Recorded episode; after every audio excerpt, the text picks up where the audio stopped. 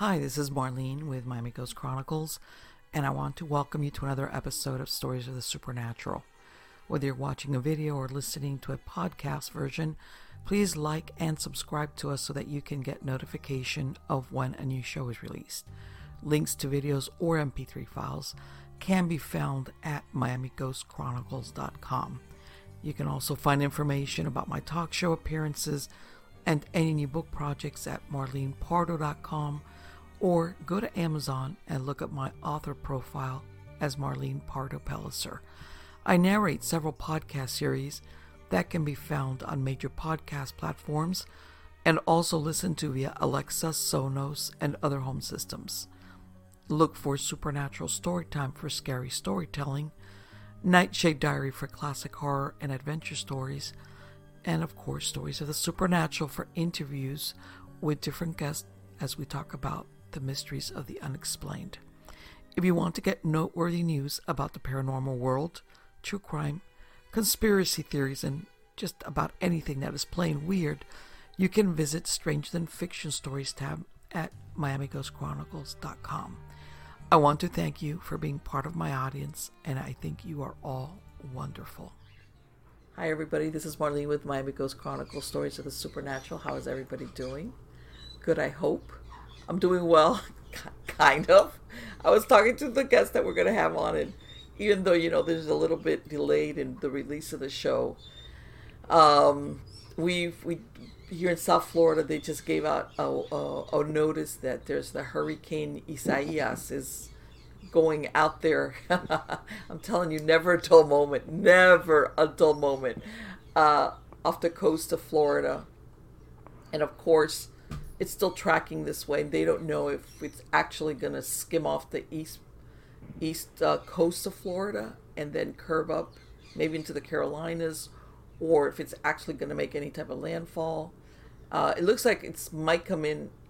If it does, maybe it's a Category One, but you know, like I, I I've endured Category Fours, and and a Category One is bad enough but let me tell you something um, especially with gust of winds especially like me that you know you have animals and stuff like that it's okay already you know i'm thinking where are we going to put the animals the cages everything. Um, everybody laughs because they always ask me marlene what do you do with the chickens? Believe it or not since my house is elevated um, i have uh, I have lattice underneath on the on the outs on the on the skirting of the house, so nothing goes in there. But I open it up and they all run under the house.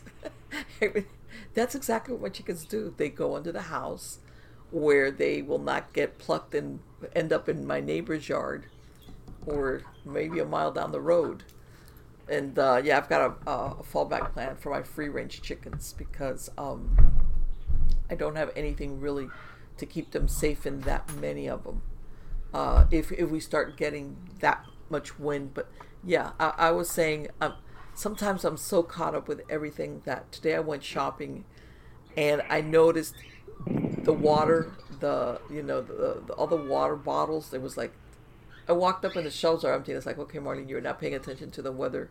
Sure enough, I went by the canned foods that, that was like everything like you know when you find like one little can over here and over there. It was like, yeah, sure enough, I hadn't paid attention to the weather reports for two days. The next thing you know is we've got, they, as a matter of fact, they issued the warnings like maybe a couple of hours ago. But yeah, that's what my uh, weekend looks like it's going to be like. Uh, luckily, I don't flood where I'm at, but um, you got to make sure. I've I've I've had experience. You got to make sure that certain things that you have, especially on because we have that wraparound porch, that either you bring them down or you strap them down because if not, they will go flying. They become projectiles. So I was saying never, never, never, never a dull moment. But anyway, let's get to the good part. Um, the good part is who I have as a guest today. And uh, this person is, and I know you guys ask about this all the time, is an expert in Bigfoot. And his name is W.J. Sheehan. And you've heard him on Coast to Coast AM and the Sasquatch Chronicles. Uh, He's an author of Bigfoot Terror in the Woods, uh, Sightings and Encounter books, and he brings your podcast meant to chill the spine and stir your curiosity. Yes, we love that, don't we? and he teams up with his brother for some fantastic cryptid chemistry. Uh, quote, these guys are like Click and Clack, the brothers on the NPR show Car Talk meet Bigfoot. They're very entertaining, informative, and funny. So I think, I don't know if I have Click or Clack. I'm happy to have one of them here. And he's to talk to us about stories and, uh, but, but help me to welcome him. How are you doing today, Bill? Marlene, I'm doing fantastic. And, uh, stay safe down there, uh, whether it be with the COVID or the hurricane. I know it was like uh. I'm telling you. That's why I was saying. He's like, well, okay, well, you know, that's like one of those. Hey, do you remember 2020? It's like, oh, please, I don't want to remember 2020. At least the way it's going to. yeah, 2020 is going to be one for the record oh, book. It's, it's like we're only halfway through this. Like I was like, but yeah, it's it's one of those like never a dull moment uh, you know, right. some, some some some years are very uh, boring, as in they just float on by. But this one's not does not begin that so far. But um, let me ask you something, Bill. How did you get interested in this this field of, of the Bigfoot or the Sasquatch? Well, uh, you know, it, it, first of all, who doesn't like a good creepy story? Oh, of course. And uh, you know, monsters, uh, mayhem, ghosts, schools uh, UFOs. I mean, it's all grist for the mill. Uh, and I've had a lot of experiences. I, I, I told you, I think, when we first spoke, uh, I've had angelic encounters. I've had numerous UFO encounters. Uh, I've never sighted a Bigfoot. Uh, however, I had uh, an interest in, in this creature, you know, this monster. And uh, one thing led to another, and I believe everything happens for a reason because I had uh, written uh, a couple of books, non Bigfoot related. Uh, and you know, I work in a huge hospital. Mm-hmm. And uh, we had a new nurse come to the unit. And uh, he and I developed a little bit of a friendship, a work friendship. And one thing led to another in our conversations. He knew I was a writer and uh, I was expressing to him uh, my desire to change the covers on a couple of my books. Uh, you know, I mean, you work with what you have until something better comes along. Sure.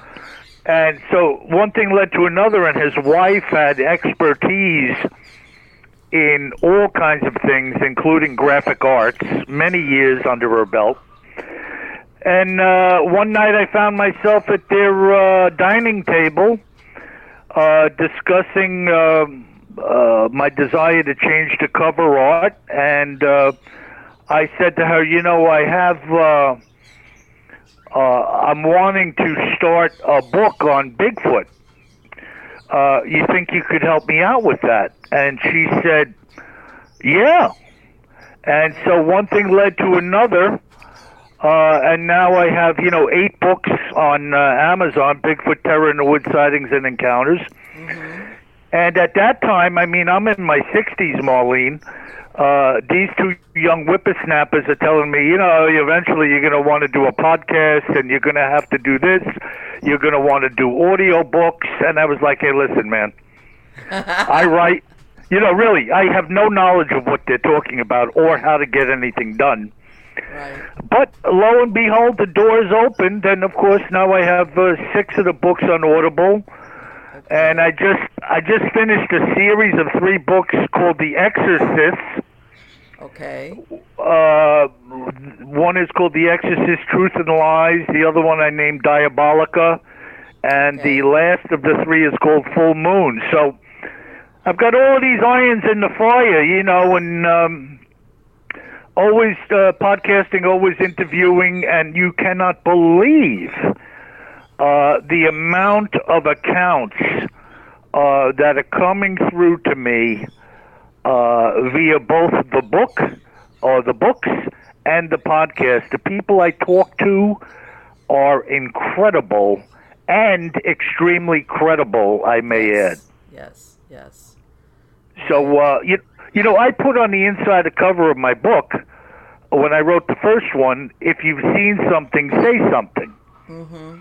And I was inviting people to come in uh, and and tell me their accounts that I hadn't spoken to before. Uh, and now, of course, with the podcast and having uh, a link, BigfootTerrorInTheWoods.com, they could just contact me there. And I regularly get, you know, emails from people. Uh, and then, of course, I ask them to call me if they have something to say or if uh, I, I want to hear more about what, what it is they encountered or saw.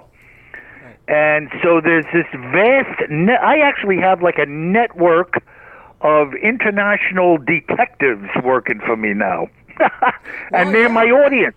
They're my audience. Sure, sure. Because you know what, people, it's almost like people want to relate to somebody that's they think is not going to make fun of me. you That's know? right. That's right. I, Marlene, I was talking to a fellow the other night about uh, uh, a Bigfoot encounter he had 40 years ago. Yes. and uh, extremely credible in, uh, individual. We spent about an hour and a half on the telephone uh, talking about everything under the sun. I get an education from the people I talk to because many of them, like myself, they don't do what I do, and I don't do what they do. Right. And so there's this sharing, this camaraderie.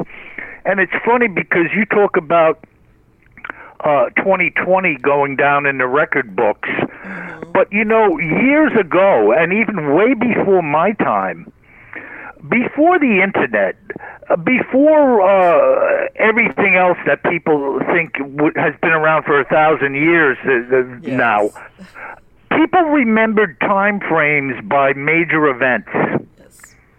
you know, like uh, the hurricane of 1930, uh, the earthquake in 24, you know, uh, when my father died in 55. You know, there was a, there was a year attached to an event, and to them it was a marker for what they're talking about.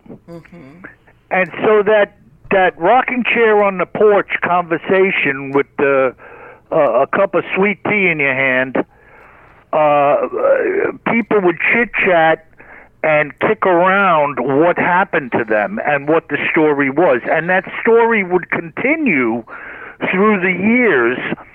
Uh, uh, and in some cases, it was a Bigfoot account account, or uh, uh, the landing of a UFO Yes. or uh, some type of uh, angelic visitation when Aunt Marge died. Right. Uh, you know, there's all these stories, but they were all wrapped around uh, a, a history that is passed down. You know, people, we seem to have lost that today. Right. And, and and it wasn't like it wasn't meant to be shared. It wasn't because you were gonna put it out. It was like just amongst the family of friends. And um, I, I tell everybody, I remember when I was growing up, you know, uh, usually after dinner, you know, when it would, you know, cool down, uh, we would sit outside and, you know, we, we had like a shade tree and, you know, then there was a night jasmine bush so you could smell it. And my Oh, family yeah. would sit out there and basically they would talk about, hey, you know, things that were go- like just, just talk exactly like what you described and the conversation could drift to different things or things that came up or did you hear about so and so and this happened and you know things of like that and um i, I want to say in some cases life was a lot slower where people actually Uh-huh. did that Right. Uh, but yes i absolutely know what you mean as far as sharing that that oral tradition not because you thought it was it's just because or, or a conversation would come up and then there was hey do you remember when that person said that they saw or that when that happened or blah blah blah blah And then mm-hmm. of course if you're a kid you're here listening to all of this and then you're the next ones that pass on the story Yeah, now, and another thing that I do, Marlene, and I, I bet a dollar to a donut, you probably do the same. I'm the type of person where I don't hide too much from people. In other words, I will meet you, and uh, at somewhere during our conversation, I'll tell you, yeah, well, I'm an author. I do a podcast on Bigfoot. I want to hit you right in the nose and try to open up or stimulate you to possibly share with me something you've experienced. And I cannot tell you how many times I have done that and somebody shared with me, "Well, you know, Bill." No, I don't know. Do tell. yes. And that just that just happened with me at the hospital the other night. Uh, there's a new security guard there. They're always kind of like rolling around. This is a, when I say the hospital, Marlene. This is a gigantic facility, 4,500 employees, wow. huge square footage of buildings and a college campus. So there was the security guard, and later at night, the hallway was pretty much empty. He was sitting at a security post and I had seen him. You know, I seen him around. You know, say, "Hey, how are you?" Walking in and out.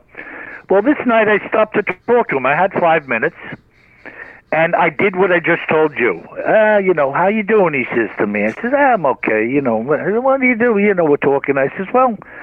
I have a podcast on Bigfoot, and um, I do some writing, and I work here. And oh, you believe in Bigfoot? I said, Yeah, I do, as a matter of fact. He says, Hold on a minute, I want to show you something. So here we go.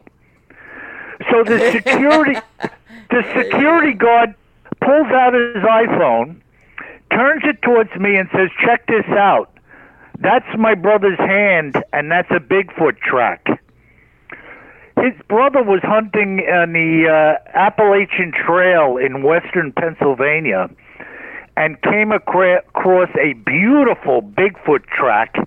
And he took a picture of it with his hand laying next to it. He was taking the picture of his own hand for size comparison. Uh-huh. Uh, but I asked him if he would send it to me so I could post it on the uh, on my uh, website. A couple of days went by. I didn't get anything. I ran into him again. I said, "Hey, what about the picture?" He said, "Uh, my brother doesn't want it on the internet." And, And I was like- I was like, "You got to be kidding me! His face isn't there. His name isn't there." I know, I know. He just doesn't want it there. But this is kind of odd stuff that goes on. You know, uh, I played my cards. He spoke to me, which is something that happens. And I was like, wow, here we go again. Uh, but I couldn't retrieve uh, what he had shown me because his brother didn't want to put it up. Now, why? Who the heck knows? Right. Yeah. But people are funny critters, man. Yes. They, uh, And you'd be surprised. I'm sure there's you've heard stories from people that they've never told anybody. It's just because you're a sympathetic ear. But sometimes they keep these stories and they never tell anybody. And when I mean nobody, family, wives, whatever, they don't tell anybody because they're afraid Well, they're yep, be looked at and- like the funny guy. Yeah, well, I was on the phone with this guy the other night, as I told you, for about an hour and a half. His his sighting, his encounter was 40 years ago, and during that lengthy conversation, he had told me that there was a number of times when he shared the story with certain individuals, uh, and they uh, jerked him around about it, you know. Uh, but he had told a few people, and really to a person, uh, everybody, you know, thought he was full of you know what. And he said to me, you know what?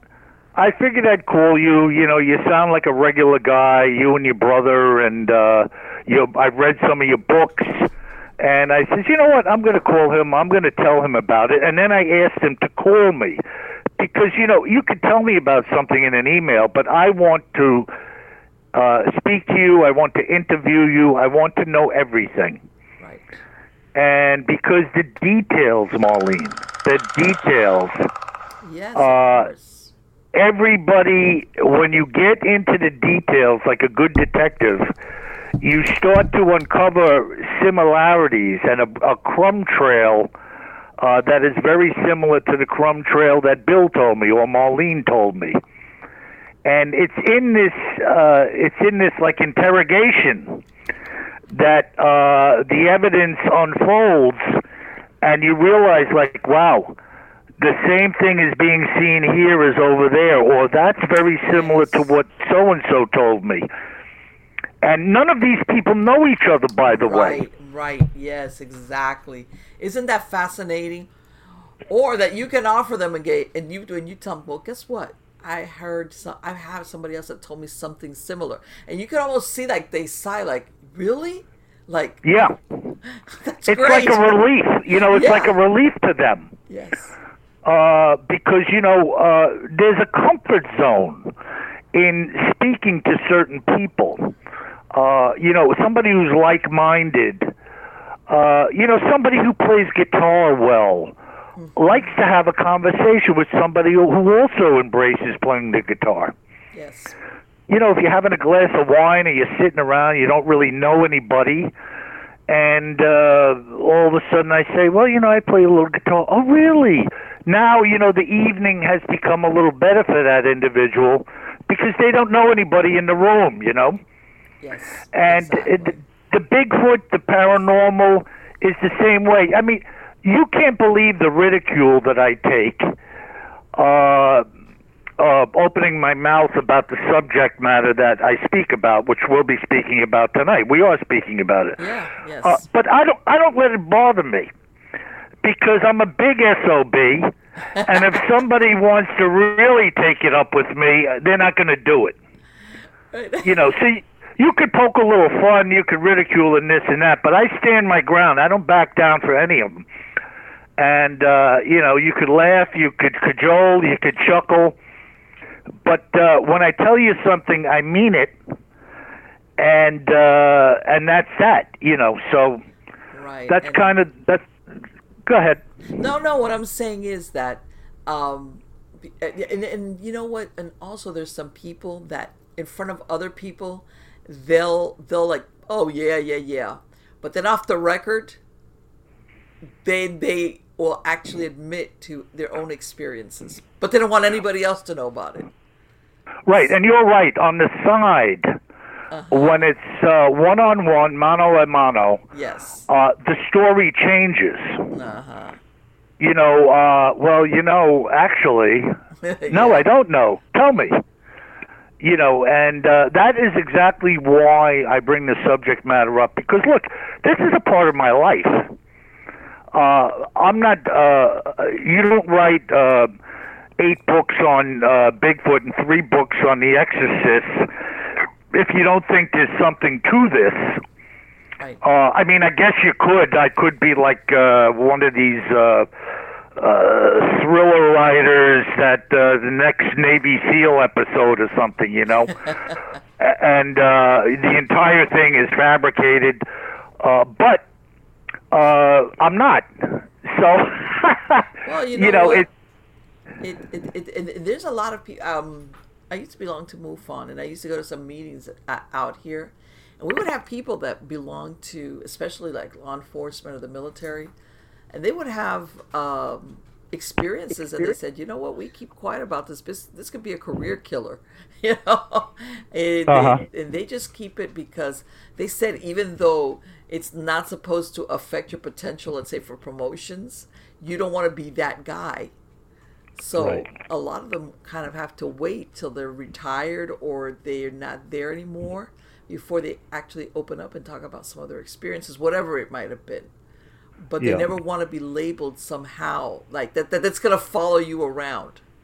Well, you deal. look at the uh, look at all the pilots uh, uh, that don't want to talk about the UFO encounter because they're afraid they're going to lose their ability to fly the plane. sure, sure. So, uh, I don't blame them. Yeah, well, look, if you're knocking down a quarter of a million dollars a year and you've been doing it for ten years, uh, I don't think you want to lose that tomorrow. You know. Well, this is the thing. Even and this is the, the what people say. You know, woulda, shoulda, coulda. Yeah, your boss should not do that, but that doesn't mean anything. it's what they actually end up doing that sometimes is you know yeah. And I've heard of that. That a lot of guys. It's like yeah, you know what? Yeah. Or they they'll have a boss or a friend say, "Man, shut up! Don't don't, don't talk about that anymore." Or you know, and, and you know, and it kind of follows you around. Years will have passed, and it kind of attaches that you were the guy that that happened to or that you said you had that experience. So I know a lot of uh, people, depending on what it is, just say, "Look, forget it. I'm never going to talk to anybody about this because I need to Well, earn a living." on our podcast, uh, you know, we kick around a lot of data. We investigate a lot of stories. We look at a lot of pictures. Uh, I read a lot of accounts. Uh, and then uh, my brother and I kick it around. You know, what do you make of this? What do you think of these pictures? And look, it's a subjective thing. Am I right? Uh, You know, but I'll tell you this uh, to harken back to something we were just mentioning uh, five minutes ago.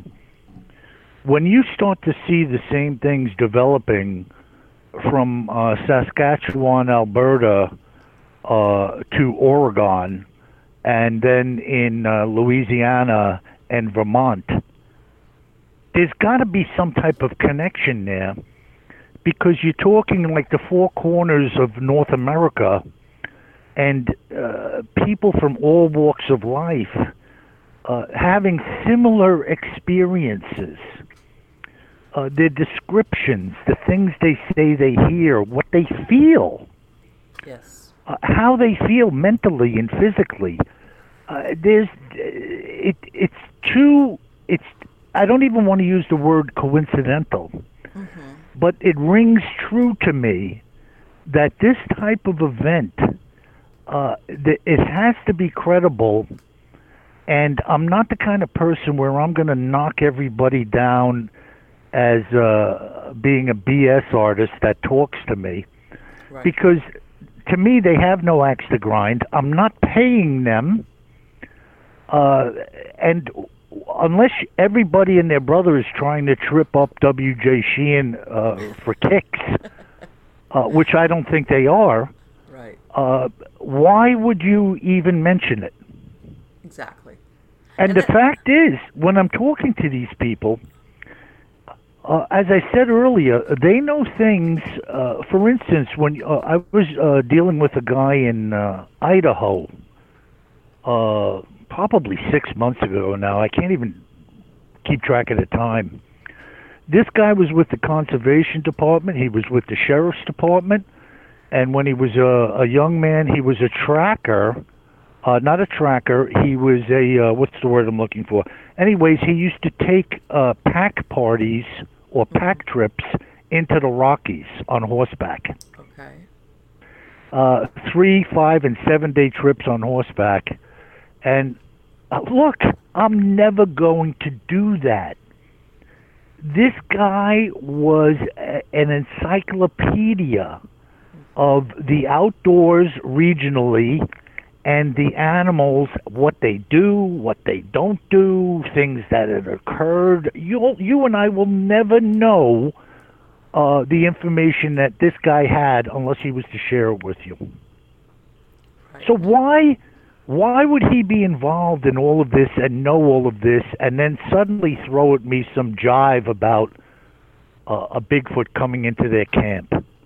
Right. Exactly. It just doesn't make sense. exactly.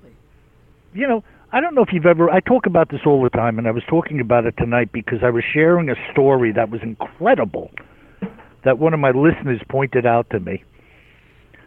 But it reminded me of Teddy Roosevelt's book, The Wilderness Hunter.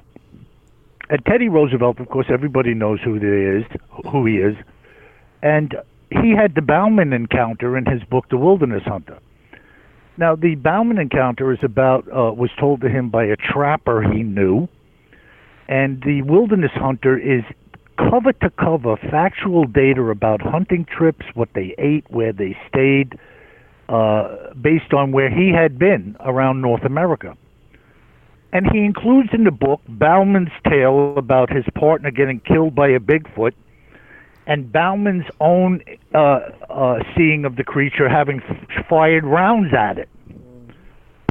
And you say to yourself, why would Teddy Roosevelt, Exactly. or why would the guy whose book I was talking about tonight on my own podcast, uh, why would they be telling you a factual account about their life and then suddenly slip in Bigfoot? Exactly. It just it just doesn't make sense, you know? Unless it had happened in the same context uh, as the rest of what they're sharing, and it was just something else to share that was relative to this whole uh, account. Well, you, you, it makes you think that, in and of itself, there would be enough adventure in what he's tell talking about. Like you said, his his hunting trips. Like you don't need. It's not for lack of excitement or adventure that you would need to stick in a cryptid or a Bigfoot in there to add That's correct. spice it up. It's like, it, especially during the times that that um, that book was written, it's it's like okay, it was like okay, this is really dull, so let's let's put something in there to make it more interesting. That's Yeah, yeah. Um, And you know, my brother and I, my brother and I talk about a lot of subject matter, and there's so many of these accounts. Really, if you dig into them, uh, I think it was Davy Crockett uh, had an encounter with a Bigfoot. He didn't call it a Bigfoot, uh, but the description certainly was a freaking Sasquatch. Well, you and I know what it is. Uh, there was no name for it at that point in time that he had. Uh, but you know, this is a guy that fought at the Alamo and whatnot. You know, he was like, Right. he was a, a no nonsense man's man. Uh, you know, probably if you would have told him he was a liar about the Bigfoot, he would have shot you. you. You know, so I, I don't think so. You know, I don't think so. You know, the the fellow who I was talking about tonight, uh, uh, the book was called The Long Walk. Uh, and uh, it was referred to me by one of my listeners. This guy was in a Russian prisoner of war camp or labor camp in Siberia, Okay. and him and eight other men escaped. And with nothing but the clothes on their back and a, a small hatchet and a knife, they went 3,000 miles on foot through Siberia, the Gobi Desert, uh, over the Himalayas, and had a Yeti sighting uh, just as they were finishing getting through the Himalayas, uh, going into northern India. And four of the eight guys died on their way. I can imagine. That sounds like a very treacherous trip. It's unbelievable. It's unbelievable. It's a story of human determination, you know, to be free and to live. Mm-hmm. Yes. And in that process, 48 men died. And four of them actually made it. But, you know, they all wanted to make it, obviously. Right. And, uh, but these guys had a Yeti sighting. And here you have basically a diary account of this escape and journey and actually how he got imprisoned and everything.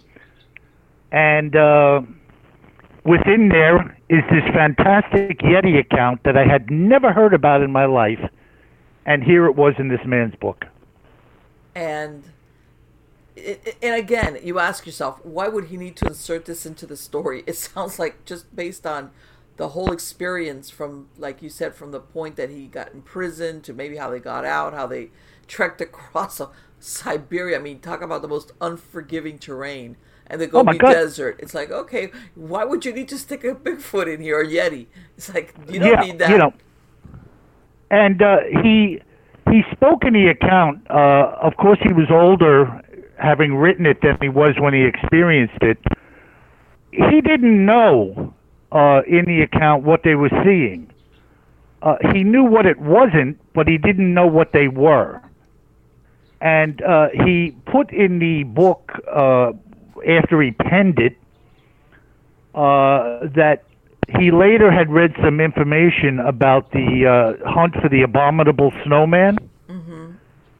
And he even commented that the people who were writing the account about the abominable snowman being about five feet tall, he must have read that somewhere.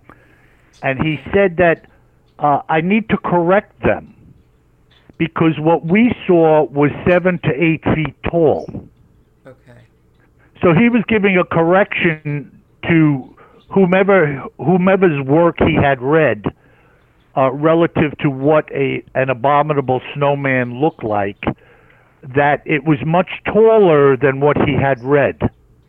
Right. In other So words, he- that if you think, well, if he was going along in the same vein of what he had read, he would have reported something similar. And yeah, instead, but he yeah, pointing out, yeah, no, it's wrong. That's wrong. Exactly. yeah. No, but he was trying to give a very accurate account uh, all the way along in the book. Uh, as to what happened and when it happened. And it's a gut wrenching story. God, it sounds I mean, just uh, horrific hardships and despair and death and uh, starving to death and, you know, thirst in the Gobi Desert. I mean, these guys had nothing. You know what I mean? They. And yeah, and, and that's what I'm saying. That the uh, that sighting of the Yeti is like it.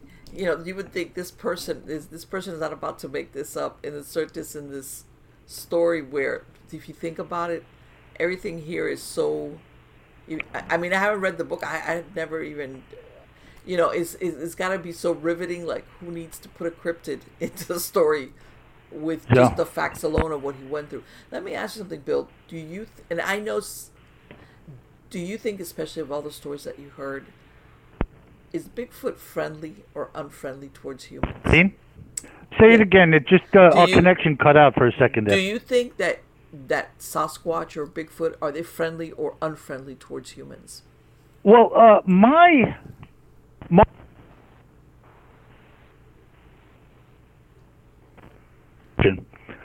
uh, and it is that the Sasquatch creature is like a human being, and I'm not saying they're part human or any. I'm not even remotely suggesting they have anything to do with the human race.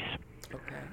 What I am suggesting is that they are like a horse or a dog or a human being in that you probably have some nice ones, mm-hmm. you probably have some very aggressive ones, you probably have some vicious ones, uh, you probably have some very docile ones. Uh, you probably have some that will, without at the drop of a pin, will charge you, and you have another Sasquatch who sees you and runs the other way.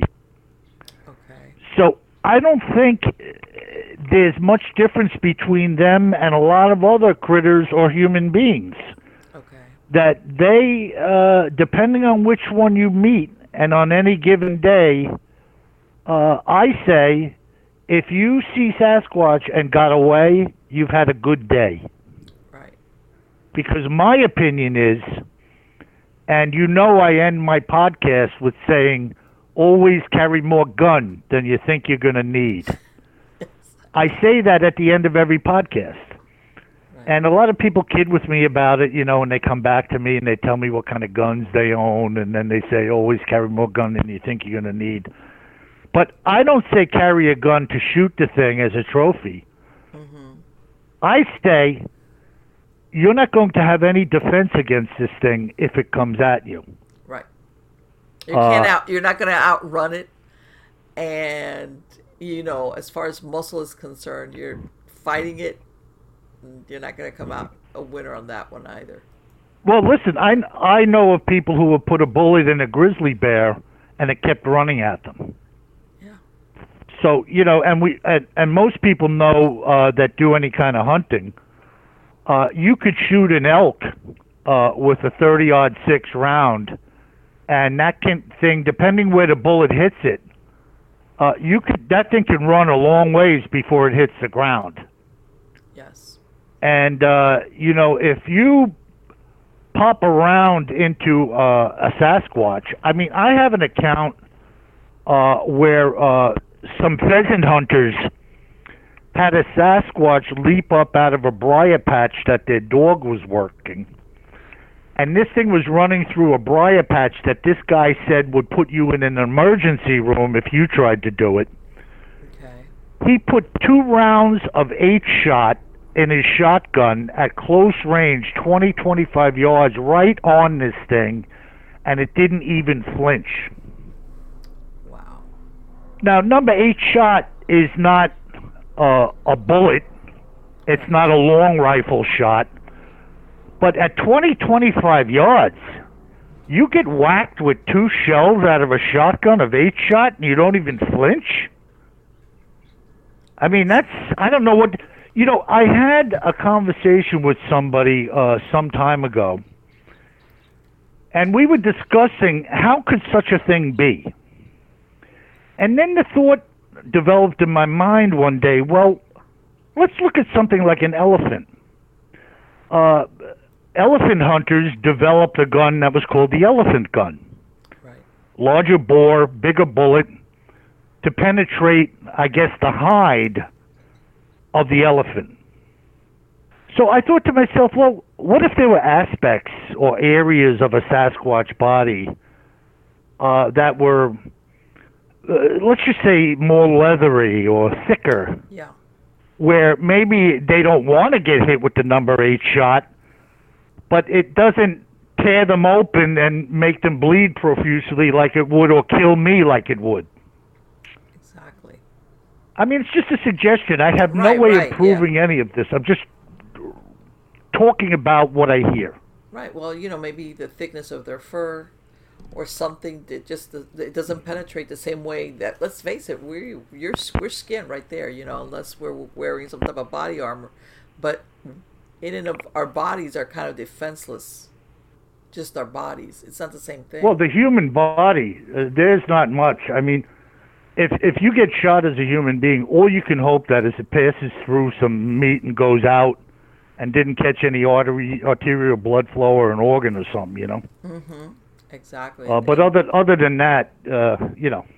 right and- and that's exactly what uh, you know but okay, again you mentioned short of a body being brought in to be dissected of uh, a sasquatch we really don't know what the particulars are as far as their That's right. anatomy is concerned you know what is it exactly are they how similar or dissimilar are they to human bodies exactly as far as what you're talking about is how they're affected by getting shot or any type of weapon. But yeah, you hear, uh, you know, because you hear some, I've heard some people that, you know, oh, the Bigfoot, you know, I, I have telepathic moments with them, but they're friendly. They never want to entertain any idea that they could be aggressive. Okay. Yeah, well, I, I, I mean, that's just nonsense. Uh, to me, that is just utter nonsense. Yeah, I, I have Uh, a feeling that that uh, there's certain circumstances, you know, and I tell them I think they're like other animals that if they're sick, if they're old, if maybe they haven't eaten, you know, just like other animals when they need to eat, they'll go and hunt or go to places that they normally would because hunger drives them there. You know, or Mm-hmm. And what what animal, Marlene, is not going to avoid an easy meal in a pinch? Of course, of course. Or if they're defending y- their young again. That's that right. Same thing's going to happen. You're going to get more aggressive uh, behavior for most animals. And look, how many times do people see a bear with cubs and they don't get attacked? But then you hear it over and over again that so many attacks occur around a sow with her cubs. yes, because So the two statements are equally true. Sometimes there's no attack. Sometimes there is an attack. You know, and that's that's just the bottom line. That's just the way it is. We're not in their heads. We don't know what's going on.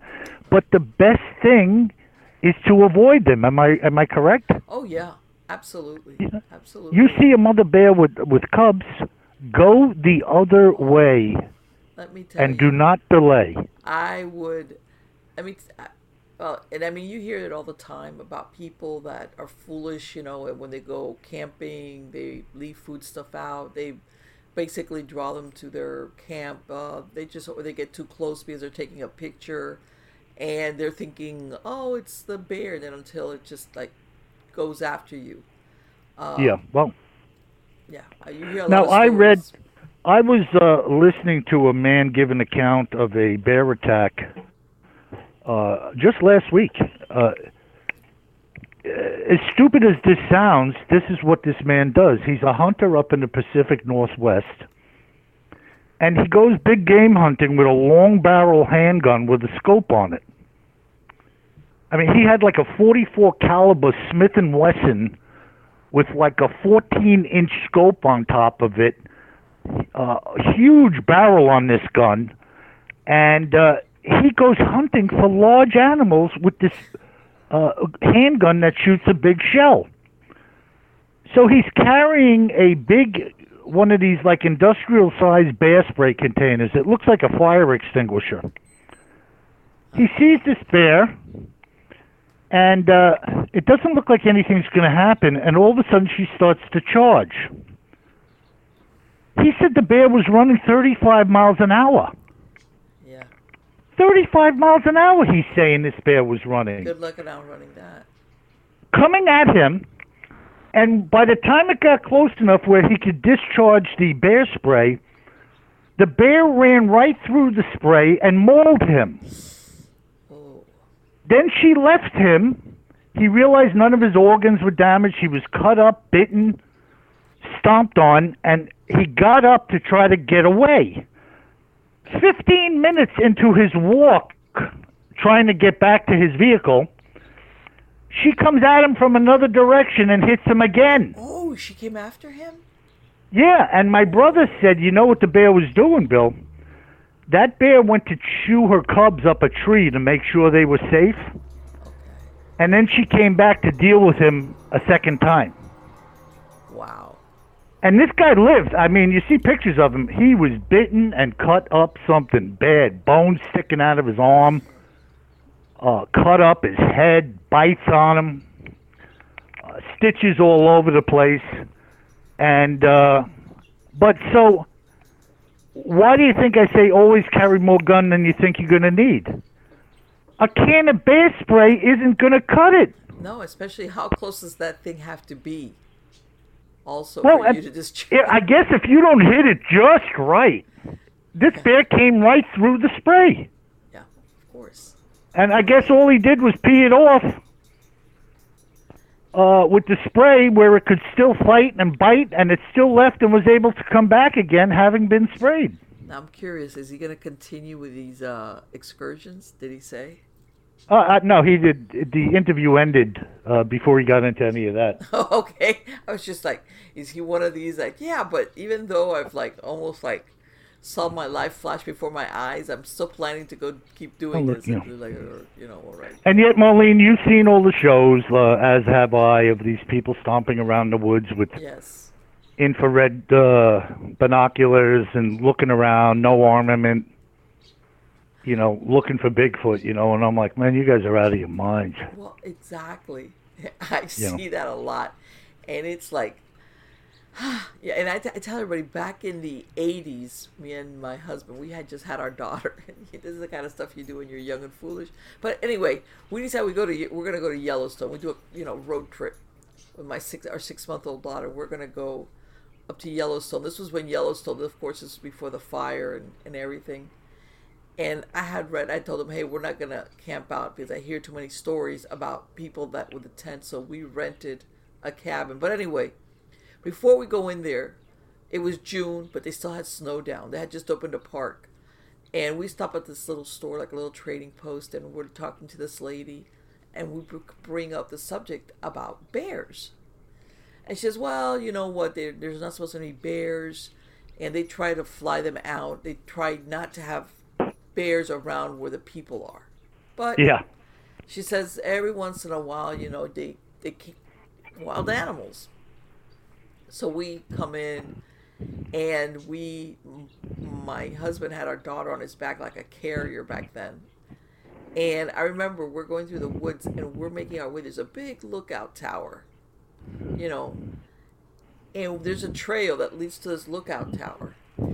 And we're walking, and all of a sudden I'm walking in front of him, and I see, I see like a reddish fur, kind of Uh huh. like waving in the wind, kind of like you know, like when an animal's scratching itself.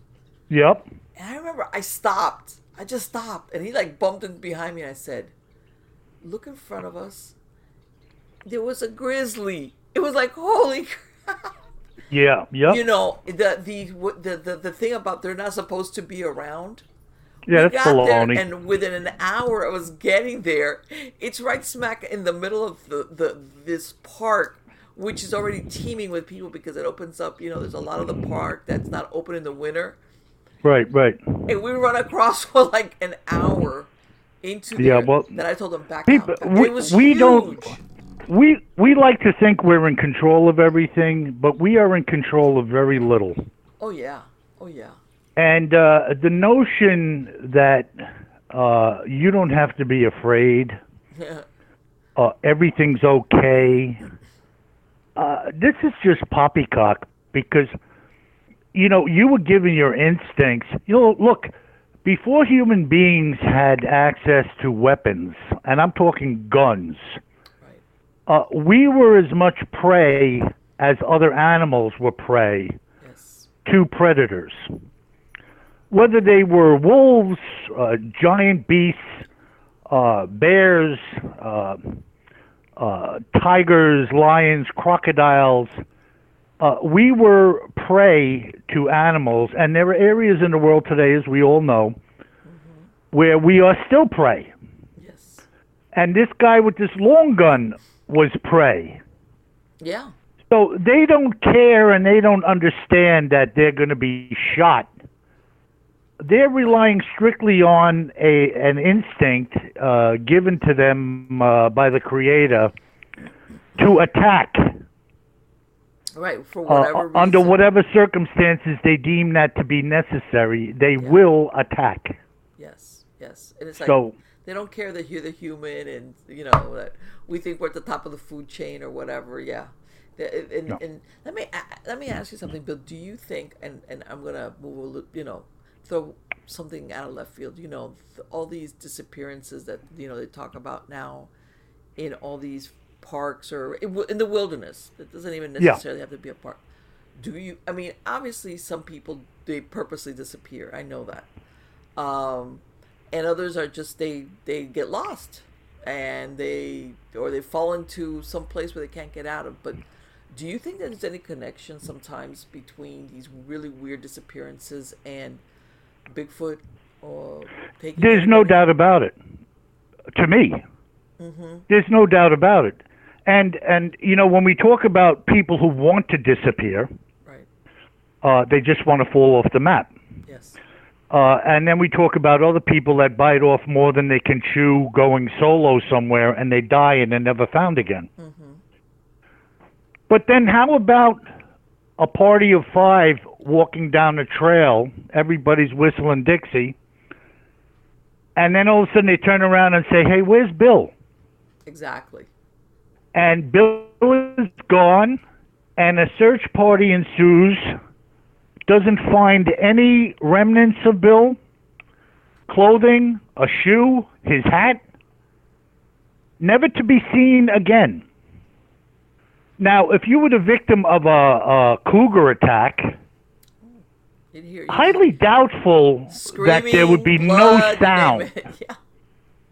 Uh, but even if there was, and the thing bit you by your throat and nobody heard you, heard you, uh, this thing is not going to drag you for miles. Of course. So if a search party covers three square miles, four square miles, ten square miles, twenty square miles, air and ground, and they don't find you, where the hell did you go?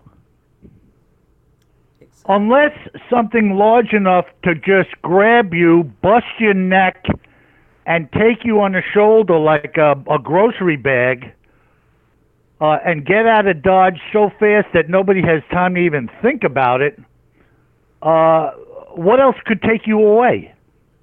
without anybody hearing anything. Like you said, within That's right. seconds. You know, the, I mean, and uh, we have, said, uh, turns around and where where did you go? You know that that you're there just a moment ago. Yeah, and I have accounts in my books of uh, skeletons that are found, uh, limbs torn off, uh, clothing put on backwards. Yes. like clothing was removed and then put back on. Figure that one out. Right. But who who the heck puts a shirt back on the person they took it off of and doesn't know that the buttons go down the front? exactly. Or puts boots back on feet. Now I don't even know what that's all about, but puts boots back on the feet on the wrong foot. Right. Or they're found in terrain that's been searched before a bunch of times, And now they're there. and now they're there. I mean, just like you know, what the heck? I, I don't even know what to say about that. It's all speculation, but it's certainly a mind blower at the very least as to what occurred uh, with that individual. I mean, there's no yeah what they did what they found what, and you just shake your head. Exactly that. It, it's very. And again, when you rule out, you know, all the different uh, reasons or variables and you extrapolate, there's still too many and under unusual circumstances for them to fall into the either voluntarily losing themselves or just lost.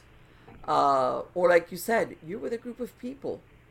Uh, this is Now, if, if that was your idea, why would you wait to be with a group of people before you disappeared? That's correct. Now, also, Marlene, uh, you haven't asked me, but I'm going to throw this at you. A lot of people ask me, is there a paranormal or uh, otherworldly aspect to the Bigfoot? Okay. And my opinion is yes. Okay. And what I believe is there are two things going on here. We have a true to life Bigfoot creature, flesh and blood. Then I believe there is a mimicking going on. And when we get to the story I have for you tonight, Okay. I have deliberately picked one that is so freaking far out. Uh, you're not going to believe it. But I've heard tale of swirling mists, portals being opened, UFOs hovering over Bigfoot and drawing them up. Uh, high strangeness uh, to the umpteenth degree that just will not, does not register with a human being. And yet these are the stories that are told. Right. So what if there is? I believe there's a demonic aspect uh, to some Bigfoot sightings. And then I believe there is. Uh, and, and when I say demonic, I believe the creature is being mimicked Could be. Sure. in a way that it comes and goes in ways that we're not familiar with. You'll see uh, infrared pictures. Did you happen to catch the series of shows uh, Expedition Bigfoot? I probably have to be honest with you. I've seen so many of them that sometimes I lose track of. I'm I'm, I'm almost hundred percent sure if I didn't catch on, I probably did see it. Which- Okay, who, that was who a were the, seri- Who were the people involved? That's normally how I remember them. Who were the people that? Yeah, it was a series that was on this past year. Uh, they did about uh, I don't know. I want to say six or seven the shows. where the they had this lady, a scientist, she was blonde, and she had done work with um Gorillas. with gorillas. Yes, I saw that one. Yes, I saw. Yes. Okay. So during that series of shows, uh, twice they caught what they believe was a Bigfoot or something on infrared. Okay. And in both circumstances, the creature was lit up red hot right. uh, as opposed to everything around it. And then it looked like it passed behind a vertical straight line, almost like a concrete wall, and disappeared. So it didn't run away where you were gradually seeing it flashing in and out behind the leaves, or Right. it simply was, and then walked through this line and was gone. Wow. Now, look, if you or I film each other with infrared going through the woods behind my house, I'm going to see you passing in and out. In one way, shape, or form, I'm going to pick up a little bit of your body heat here or there. You're not just going to vanish in the trees. Yeah. Exactly. I mean, when you get deep enough into the woods, you'll disappear, but it's not going to happen instantaneously. right. Like if you're going through a doorway and all of a sudden you. Correct. Yes. Correct. Passing behind the veil, I call it. Right. And I, and I It's have like a- heard of that, where there's an uptick sometimes in UFO sightings that coincide with an uptick of cryptid or Sasquatch sightings. You know, people Yeah, that there's the- start comparing notes. Um, And it's it's very creepy. And, and, and Uh, I think, and, and, and like you said, are, are we talking the same creature? Are we talking a mimic? Are we talking, uh, or is it that there's a rip and uh, maybe these things come through those through those rips? Well, look, uh, you know Skinwalker Ranch, right? Yes, of course. So many years ago, uh, George Knapp, uh, had been covering Skinwalker, and I heard him. Uh, uh, he was the first man I was listening to who turned me on to Skinwalker Ranch. Mm-hmm. And uh, if you've heard any of that, there was a time when they had all of these cameras set up around the ranch. Uh, they still do, by the way. Right. And at one point in time, on one of the cameras showed up what appeared to be a tube, uh, a, a tube or a hole off the ground in which they saw some type of creature climbing through it.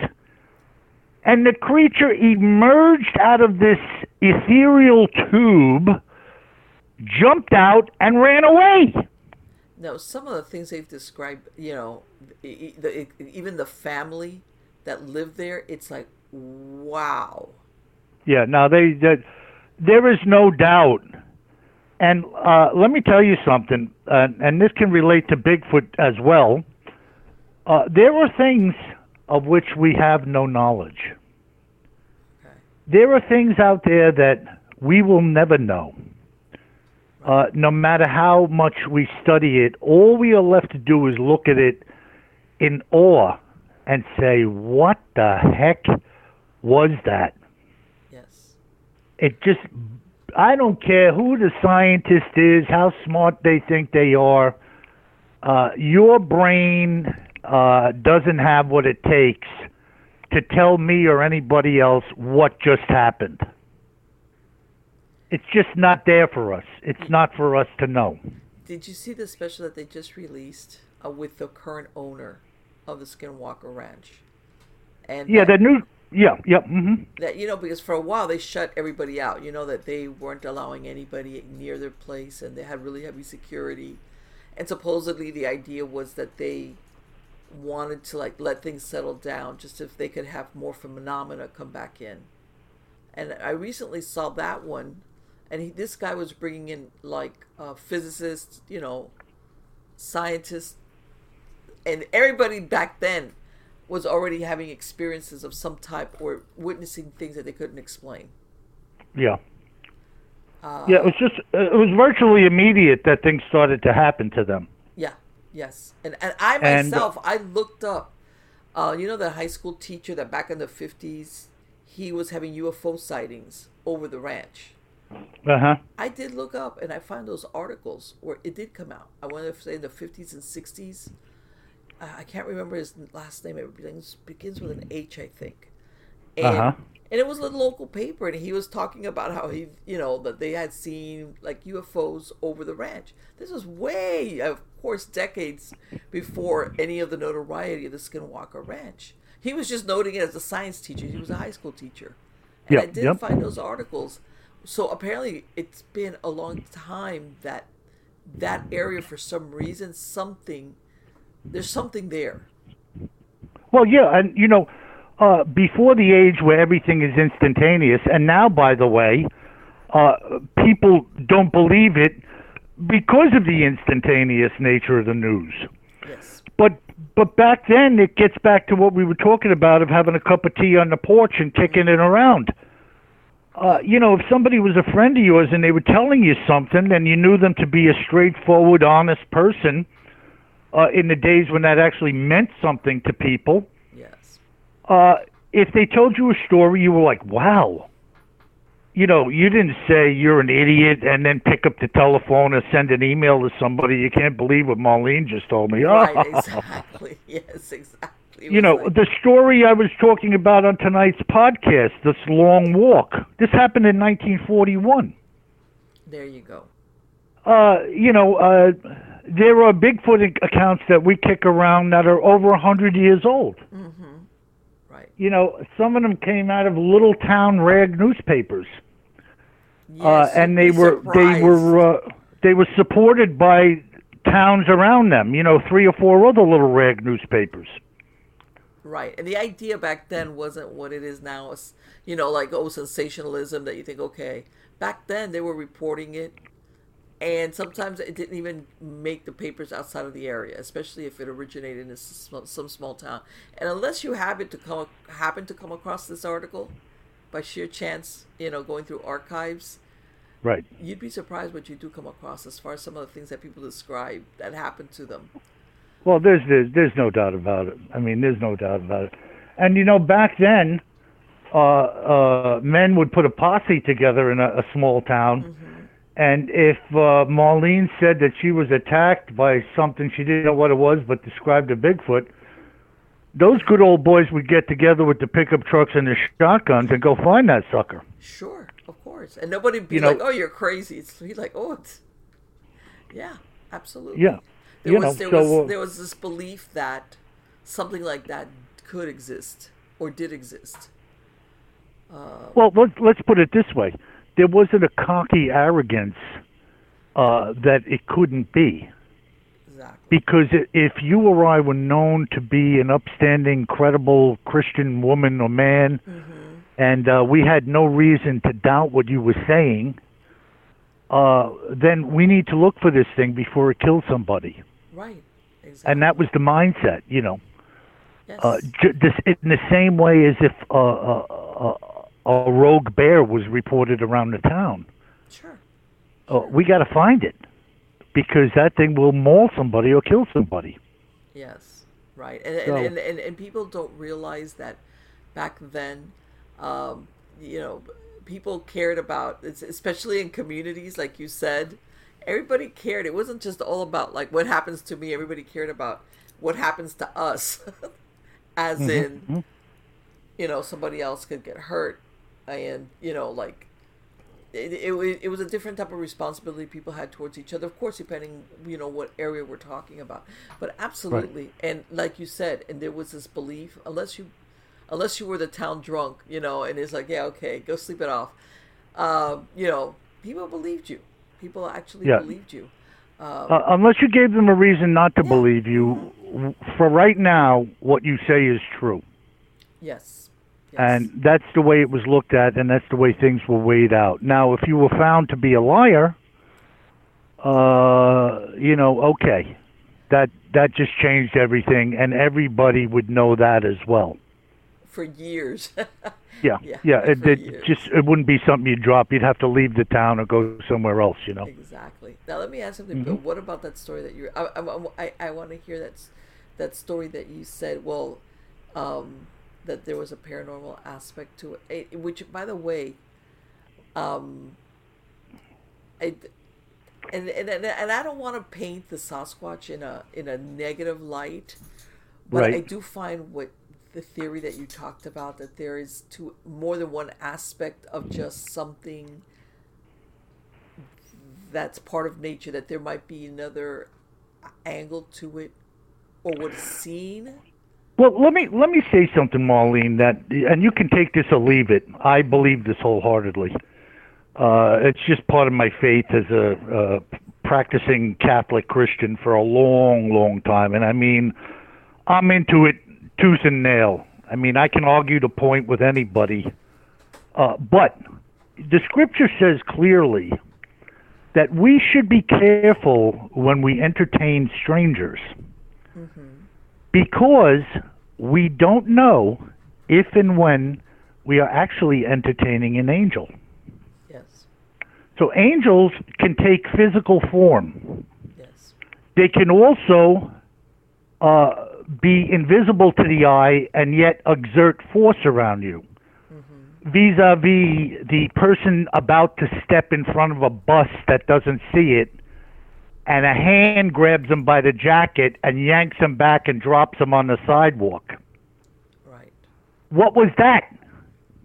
yes and the person's now laying on the sidewalk as the bus screams by, blasting the horn, saying to themselves, Nobody's going to believe me. Something just grabbed me by the nape of my neck, yanked my 200 pound carcass out from in front of that bus, and I'm alive to tell about it. yes So this is the thing, you know, the stories of the hitchhiker picked up that gives a warning. They look a little odd, you know, somebody mm-hmm. recalls that, you know, he's a little strange this guy. Next thing they know they're talking, they turn their head at 50 miles an hour and the guy's not in the seat anymore. right You know, we know the biblical stories back in uh, Genesis where Abraham was in his tent and the three men came across the desert.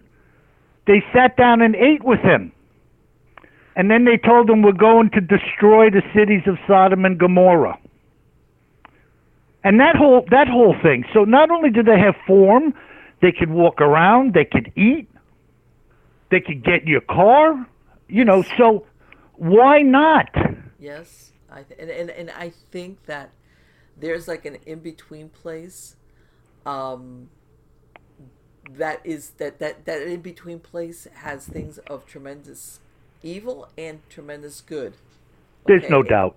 Outside of our dimension that we exist in, it's like um, what they, and they and, and for people, even people that do the uh, the remote viewing, they'll call it the middle plane. Okay, and what exists there in that middle plane is you you, you can come across both things. All right, uh, interdimensional interdimensional intradimensional beings. Some of them good, or some of them evil. Evil sometimes meaning they have no moral compass as we understand it. All right. And they're Um, willing they're willing to destroy. They're willing to hurt. Yes, yes, yes. They're willing to put fear on you. Oh, absolutely. Corruption. Uh, and and many times they just outright look evil, yes. as we know evil. You know what I mean? Mm-hmm. Now today, of course, we have the the capability in the movies uh, to show things that really are horrific. Yes. But I believe that uh, in the demonic realm, uh, uh, many of the things we look at that are evil probably can't uh, cut it with actually how bad they are. Right. So I think people have an idea within themselves of what something really horrific looks like. And uh, then they put it to film. But I think that, uh, like with my new books, The Exorcist, they're fictional accounts based on the reality of what actually happens to people. Now, whether people believe that or not Okay. uh, is not for me to prove to you. But for instance, the Catholic Church, since its inception, has been called upon to do exorcisms of those deemed demonically possessed. Right. And the church also has a rite of exorcism. They are prescribed prayers, uh, uh, voluminous in nature, uh, that are said in certain ways sprinkling of the holy water, lighting of candles, uh, to coerce the demons to come out of an individual. If you go back all the way into the New Testament, there were the story of the seven sons of Sceva. They saw the apostles casting demons out of people. And when they saw it, they were impressed. So they went to cast a demon out of somebody. And the demon came out of the man and he said, Paul I know and Peter I know, but who are you? Right. So these guys didn't have the authority to deal with the demon, and the demon jumped them, and the account says that they left naked and beaten. Seven seven men, Right. uh, naked, naked and beaten by one demon. Well, um, you know that uh, Father Amorth, who passed away in 2016, which was the main exorcist for the Vatican. Yes. Um, you know that they were. I, you know, I read an article that they were looking at you know some of these newly minted priests coming out of seminary, and they were very eager to do. Uh, you know, go off and do, except become exorcists. They were trying to tap some of them to, Right. in other words, become full, you know, full time exorcist like Father Amorth, and they were like, no. and I think people don't realize that something along those lines. There's also a, a, a, it's a psychological um, pressure that you're under, besides a spiritual one. All right. Well, it's spiritual warfare. Yes. spiritual warfare in high places. And you know, the apostles came to Jesus and they said, you know, we went to do what you do. And they wouldn't listen to us. And Jesus said to them, these things only come out by prayer and fasting. So he was giving him some preliminary instructions Right. that what you see me do isn't necessarily what you're going to do mm-hmm. unless you are willing to do the things that I do to be able to do them. Exactly. In other words, no amateurs allowed. yes. This, and- you have to be stronger than what you are fighting oh, absolutely. to prevail. absolutely. Spiritual fighting is is no different than earthly fighting.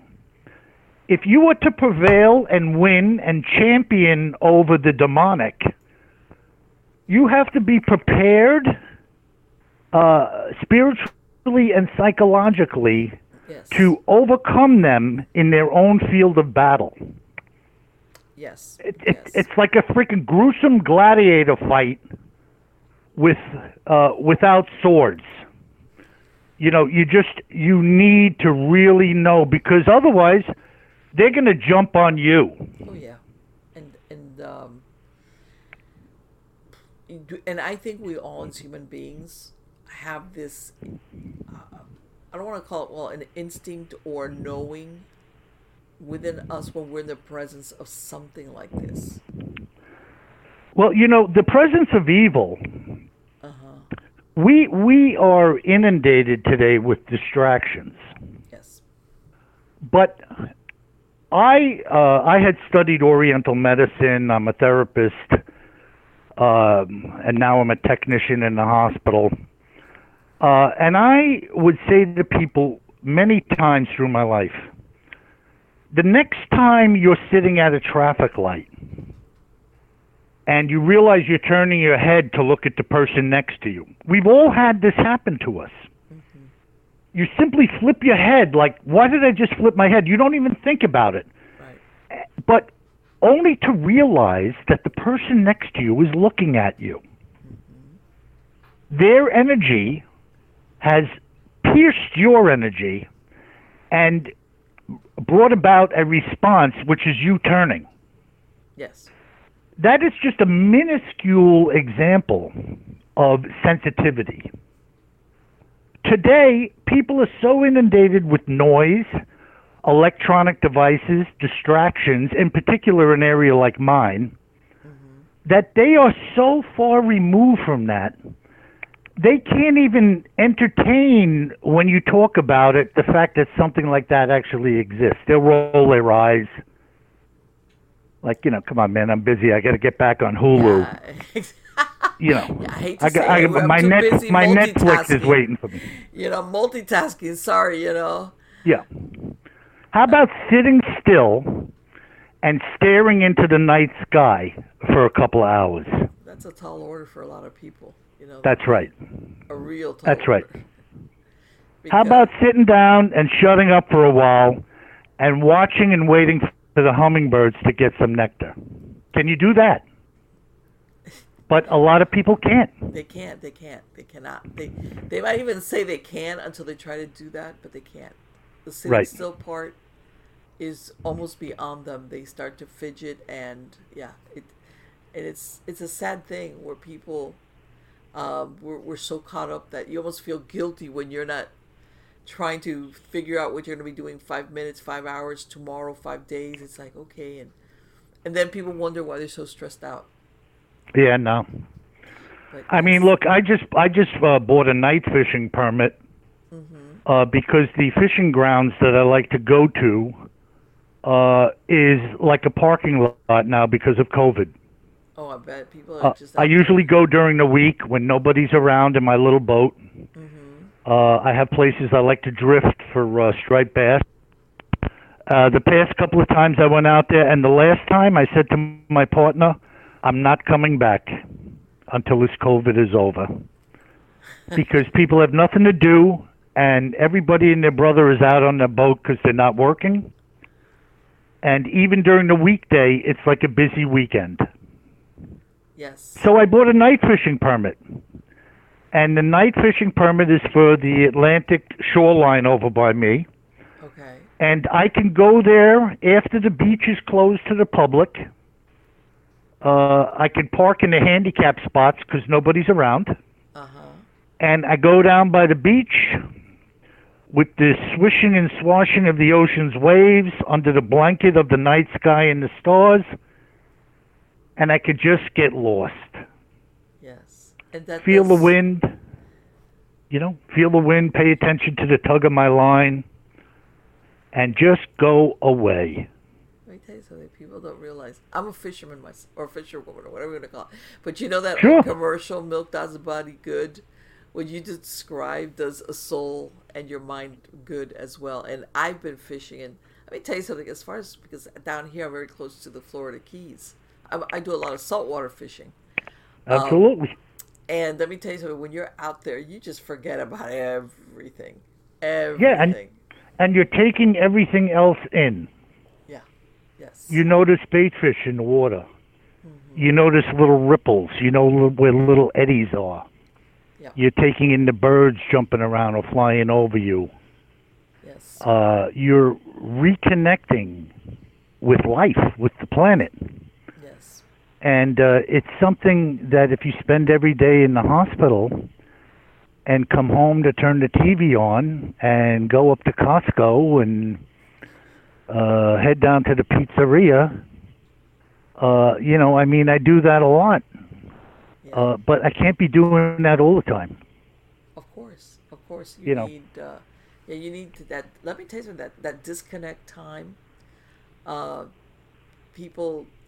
Let me tell you something. It's better, you know, and, and that's the thing. Sometimes people think I have to go to uh, some far off place like Bali, so have this, you know, moment of introspection. It's like not really. You know, you could probably do it because going to the park or doing what you described is just a question of that aloneness, that or you know that thing where you and you live the now, the moment. That's it. That's Well, if you think if you if you think for a minute, Marlene, about get to uh, Bali, Mm-hmm. the rat race of the packing, the ticketing, the airport, the planes, the that that's hardly worth the event.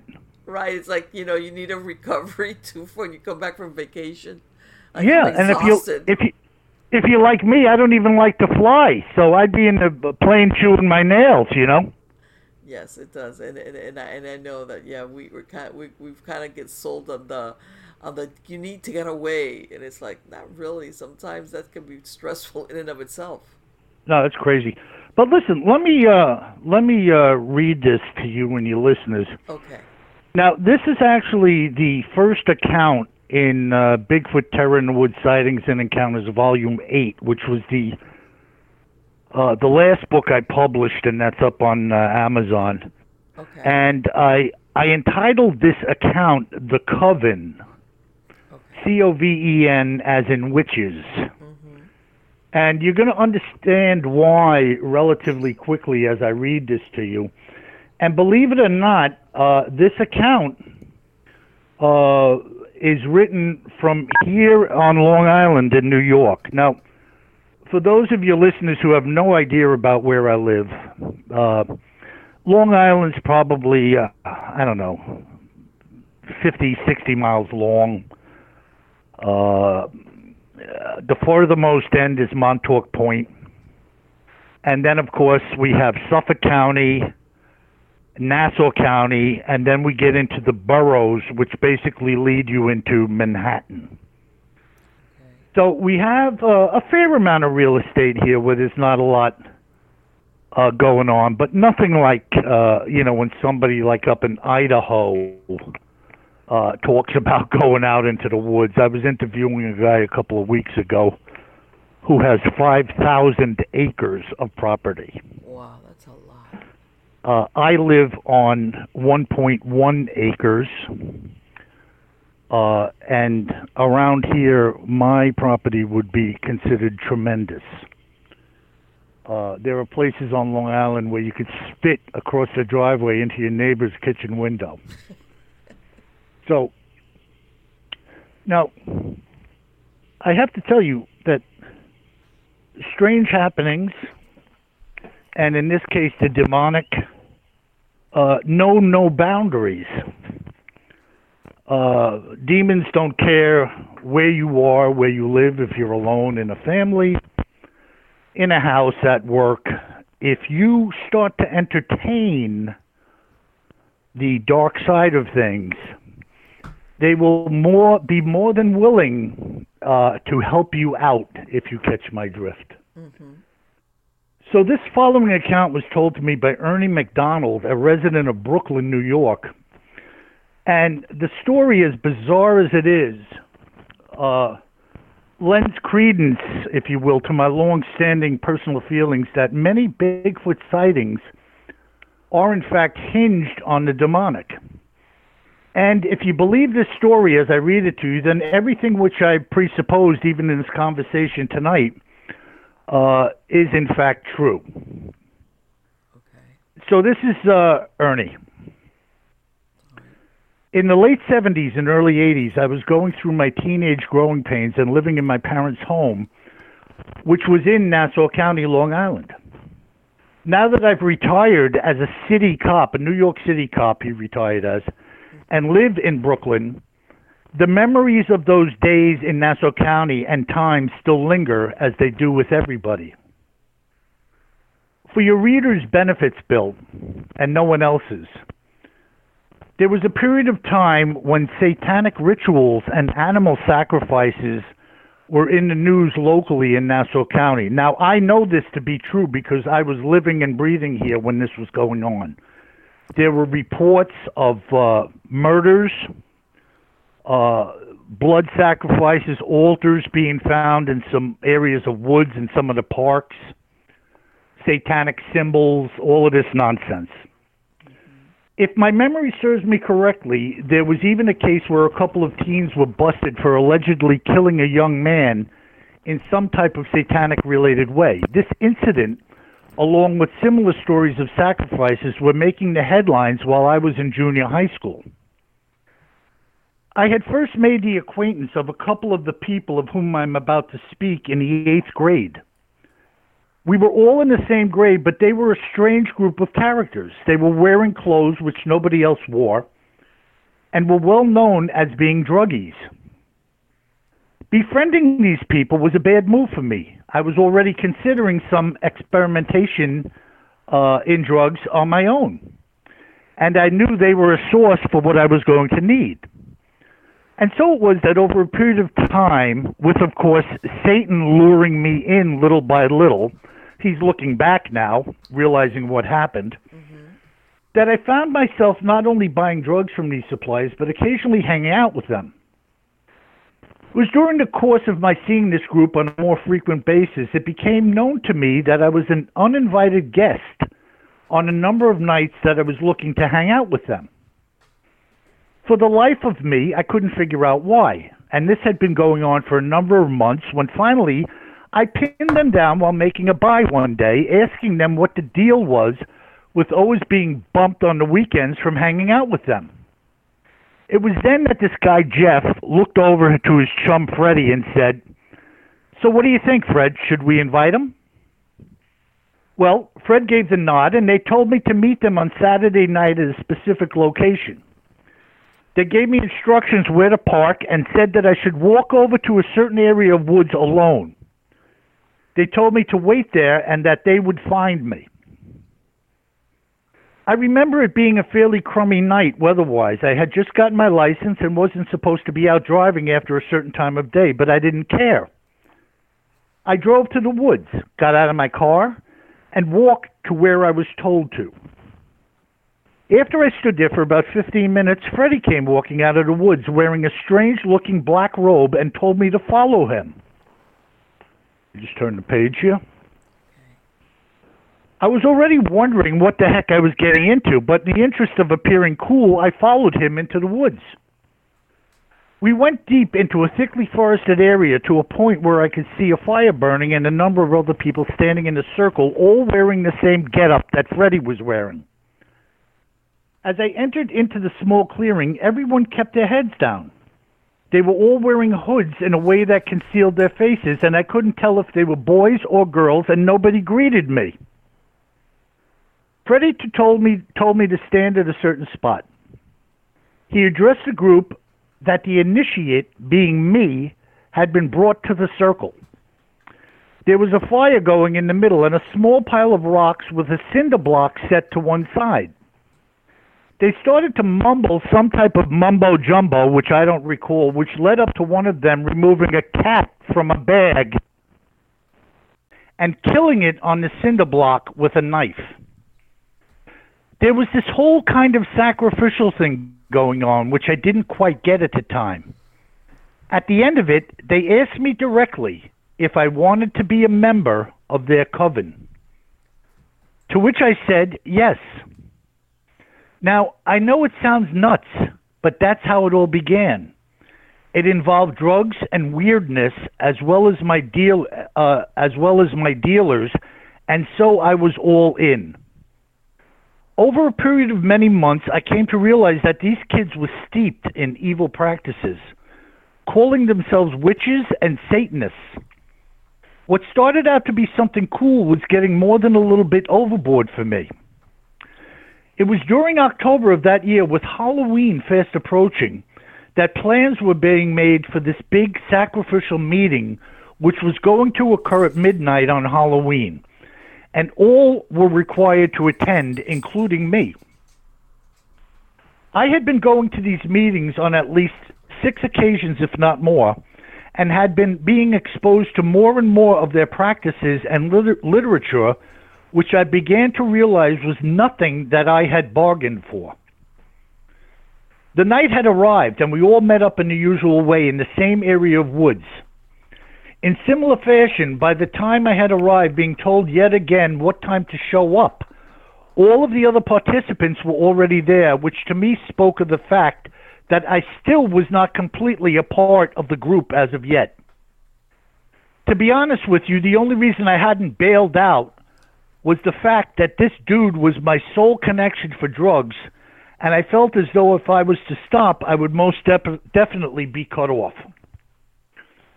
It was close to midnight as all were once again gathered around the blazing fire when one participant stepped closer to the fire. This person, who I now n- knew was a woman and considerably older than myself, dropped her hood while everyone else stood with head, heads bowed in silence. I was peeking out from out from under my own hood as she began to chant some type of strange incantation, which was followed by her and the rest of the group verbally calling in some type of demon by na- by name. On and on they went, chanting and calling upon this demon to appear, when a faint figure began to materialize within the fire's flames. Louder and louder they chanted as the sting became more apparent with each uh, passing second. Suddenly, the group became deathly silent. As the woman who was leading the ceremony dropped her hands in her head, appearing almost as if she had fallen asleep on her feet. As I stood there, peering out from under my hood, I gazed upon all the others in the group and this demon in the fire. The entire group was standing on their feet as though they were dead. Their chins were touching their chests, and their shoulders and arms were hanging limp. The demon was standing, or should I say floating, within the fire's flames, completely still. It was a horned Bigfoot, a monstrous, hairy beast, which was impervious to the flames which were licking up and around it, and it had horns protruding from the sides of its head, being a miniature version of those seen on a bison. I thought I would crap in my pants right on the spot, and whatever had come over the rest of this group hadn't come over me. Well, I turned and ran like there was no tomorrow, and no one followed. Let's just say I didn't stop or turn to see if anyone had followed, and that was the end of it for me. In the days which followed, I was in fact cut off, and I didn't care, with Jeff telling me that if I said anything, there would be repercussions. Having read your entire collection in the series, Bill, the fact that this demon had appeared in the form of a Bigfoot on that night gave me reason to contact you with a little confirmation of your theory. As I stood there, this thing appeared to be in full bodily form, suspended off the ground within the flames, and yet it was not consumed by them. It didn't move so much as an inch up until the time that I fled the scene. I actually felt that I was in some type of imminent danger had I stuck around any longer. There you have it. Wow. The, let me. I, I'm just gonna ask out of curiosity. Did this experience is what is this what like straightened him out? Like, is the, did did he ever say this was the turning point for him? Well, he became a city cop. Right, that's what I'm saying. I know at some point he had to get off of it. Was this because I would think this would be it for me. well, you know, you know what it is, Marlene. I think that, and I know this to be true for me in many aspects of my life. Uh, we all experience uh, things that are turning points for us in a variety of ways. Is that not true? Yeah. And so, you know, uh, unfortunately for some people, uh, they don't get the opportunity to turn, they get killed. Yes. They die in the process, right? Yes. Uh, I could use examples, but I don't think it, it, it really matters. Uh, this guy, uh, you know, there was an old TV show, and I don't think I ever saw an episode of it. You remember it was called Scared Straight? Yes. They'd invite people to go into a maximum security prison. Yeah and hang out with the the people that were in there, and these people would come out like, I don't want nothing to do with that. Right, right. There were. Yeah, I remember so, there was like young kids that were like on their way to criminal. You know, they were going to get locked up eventually. So, right. This was their last chance before they kind of like uh, became hardcore criminals. In other words. Right, and they made a show out of it just yes. to Yes. To uh, impress on the listeners or the viewers and them, uh, if this is the path you're going down, mm-hmm. then you might as well see where it is you're going to live. Yes. And so this guy, you know, had notions like a lot of people do of getting junked up or, you know, whatever it may be alcohol, pills, heroin. And uh, he had his connection uh, and his connection turned out to be uh, a little bit more than just a drug connection, you know. I mean, he's very lucky that they that they just warned him, you know, shut up, don't talk about this, and let him off with that. They some, sometimes they can be quite vengeful. Well, yeah, you know, we have the MS-13 gangs here on Long Island, which they've been mm-hmm. cracking down on. Right. And a lot of people have been found in shallow graves at their hands and uh, some of them had done nothing wrong, but apparently in their demonic gang, to kill somebody is part of the initiation. Yes.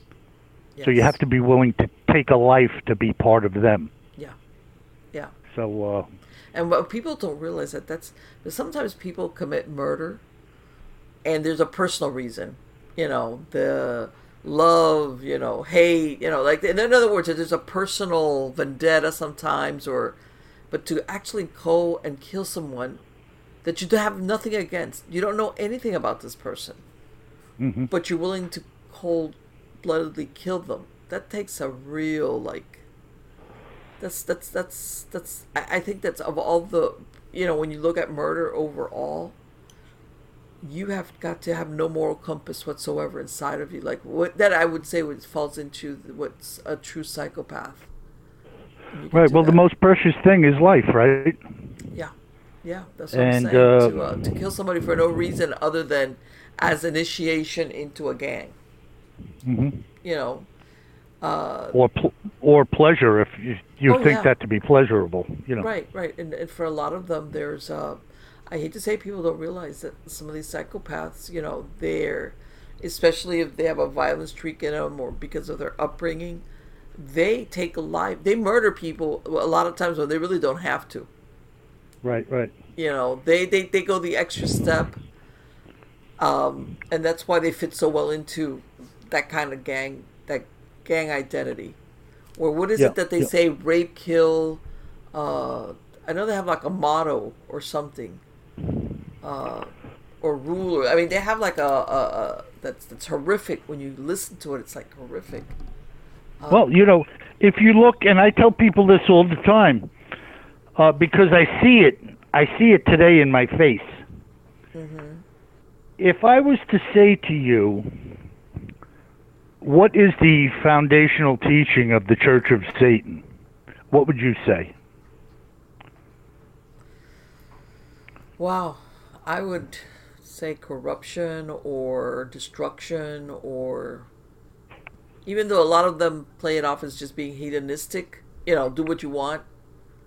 Um, You're you're partially wrong and partially right with what you said, and the last of what you said is where you were right. Here is the fundamental teaching: mm-hmm.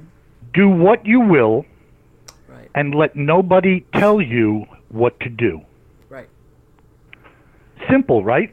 yeah, But in its simplicity, this is the essence of rebellion, which is how Satan fell from grace. I'm not going to do what you want me to do. I'm going to do what I want to do. And you're not going to tell me what to do. right. And there's no. and when I look around, when I look around today societally, oh, what I see a lot of is this. Now, now, most of these people that I'm speaking of, in their mind and heart, they have no association with Satan whatsoever. right. They're, they're not saying I'm a Satanist. They're not standing around a fire with black hood sacrificing Yeah, a like cat. right. That traditional, yeah, what people think of as yeah, exactly. Right, but in in and of themselves, uh, being in this light of not doing anything, and you're not going to tell me what to do, and I have my own rule book rule book by which I live life. Yes. No moral compass, no rules, no absolutes. They are in fact doing exactly that. Right there, and there is. Uh, there's no. In other words, there's no consideration for anybody else. If that person, if that person is in the way of you doing what you want, That's right. then you don't think twice about getting rid of them or doing whatever you need to do as long as you get to do what you want. I grew up I grew up in the 60s. And my remembrance of the 60s and I saw everything going down from day 1. Free love, make love not war, sex, drugs, rock and roll. I've heard it all, I've seen it all. And even back then as involved I was in such things at the time that I'd rather not admit to and I'm glad I got away from them. Uh, I saw things turning in a way that I said this is not going to end well. And so I stepped away. And many of my associates didn't. And I don't even know these people anymore. You know, it's funny how you think when you're younger that all the people you're hanging around with you're going to see throughout your life. Yeah, boy. And then you get down the road uh, a decade or two or three and you're like, I don't even know these people anymore. I don't even know where they are. Yes. Uh, and so I look back and say, those times were better than these times. But, you know, the good old days are relative to who you are and how old you are. Oh, well, of course, and and I think all of us kind of do that. That what is it? That patina that we put on things of the good old days, and we kind of overlook sometimes some of the, you know, we we look at only the good part and we forget sometimes the bad part, or we kind of like, you know, minimize the bad parts uh, a little bit. But yeah, I want Right. to say uh, that. that I think something that definitely we lack today, whether you want to blame it on technology or whatever it is, that life was slower. It was slower, and I think it was better in that aspect. As far as Yeah, and relation relationships were truer, I think.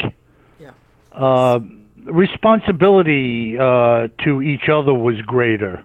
yes, yes, people Uh, and friendships were longer, and people knew each other for a long time, and I want to say even people stayed longer living where they lived at. There were, you know, where people would live in their houses very easily 20, 30, 40 years. Right, Uh, right, right, right. and, and you kind of like it's like that community and then even the people that you knew yeah you would have So, friends come and go but there was consistency to relationships Right, and you know, it, it's really in that light that even when I interview uh, many of the people I do over uh, Bigfoot encounters, uh, these people are living different lives than I am where they live, and I know that when I speak to them. You know, when a guy tells me, "Well, Bill, I'm living on five thousand acres," uh, there's no way that you could be living in an area where you can purchase and live on five thousand acres. Uh, that I'm even going to assume for 10 seconds that your life there is anything like my life here Yes. just by making that opening statement that I have a house on 5,000 acres tells me I'm talking to an individual, aside from being a fellow human being, that has a way different look uh, at life than I do. And so if this person starts telling me that the nearest town is 12 miles away from me, and uh, my neighbor is, you know, uh, three miles east. Yeah, my that's nearest what, that was neighbor. what I was about to say. His closest neighbor is how far away? Yeah, you know, and and so when they're talking to you about what they do in the woods and what they know about the animal population, and then about the howling that occurred and their sighting of the Bigfoot, uh, you know, it- it takes on an entire different meaning to me. Uh, this this individual knows what it's like to get up to quiet in the morning and uh, to get lost. Uh, and I say this all the time. Uh, peop- predominantly, people that have encounters are people that are out doing things that you and I generally don't do, which is getting lost in places where there aren't too many people. Yes. And that doesn't mean like other people don't have a sighting of a Bigfoot running across a, a highway upstate New York or in New Hampshire or something, Right. uh, or walking on the shoulder of the road in Ohio. Uh, these things happen, but predominantly the people that are coming cro- across unusual things uh, in light of seeing a Bigfoot are seeing them because they're out there in the quiet, stealthily walking around. They're in areas that they know. Some of them know these areas pretty well. And then one day, boom, it happens. Well, it, and it makes you think that, especially when you live, after a while, you hear or you become familiar with the sounds of normally of the animals that populate, let's say, that piece of land, let's say, very close to your home. You, uh, you know, Right. after a while, you learn whether it's coyotes or wolves or whatever is out there. So They know it. They know what it is. Weird call. You Right. instantly know what. Yeah, in other words, it's not like you're mistaking uh, there was a coyote or a wolf. No, because I know what a coyote or a wolf or uh, you know, if you've got a cougars or whatever's out there, I already know what that sounds like, and I know it's not that. That's right. And in the same light, when they see a track, Exactly. they know it's not a big bear. They know it's not this. They know it's not that because they know what these tracks look like. You know, and so there are very credible witnesses out there uh, that to me are indisputable. Now, anybody and their brother can dispute them, uh, but to me, to me, they are like, wow, that was incredible, and I believe you. Yes. Yes. And I don't have to challenge everybody. Everybody's not full of beans. Everybody is not CG in the photograph. Yeah. You know, it's funny because uh, people were saying, well, where are the pictures? Where are this and that? Well, now we're getting some more pictures, which uh, my brother and I talk about all the time, how we believed it would happen with all the, the telephones and the trail cameras and all this stuff. There are more pictures surfacing. And at the same time, with the real ones, there are other people CG in them and trying to get YouTube hits. You know they're just trying to muddy the water and some is true and some is false you know and now everybody's like well how do we know? Well we don't know. Well, we don't know. And you know what, Bill? You know, because I've, I've been a paranormal investigator since the 1990s, and I tell everybody, you know, that just like like even where there's Bigfoot, there's people out there that on purpose are trying to have an encounter, but then you have the other people, just like in paranormal uh, investigations or paranormal phenomena. They're not necessarily looking to have an encounter, but it happens, and they don't have Right. a camera or their phone is not out.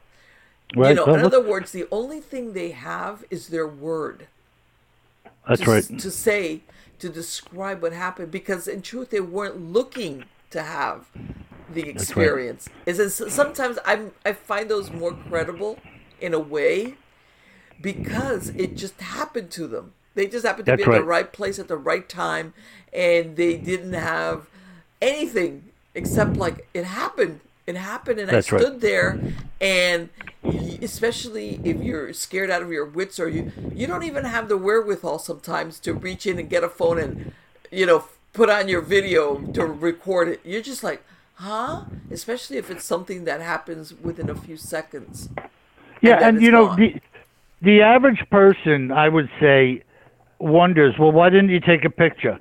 But yeah having not had the experience, they don't know what's involved in that. You're stunned. yes, yes. You're like in a state of uh, a catatonic state where you're just Mm-hmm. like you're trying to weigh out what's going on, and then it's over, and you're left standing there like, you know, what just happened?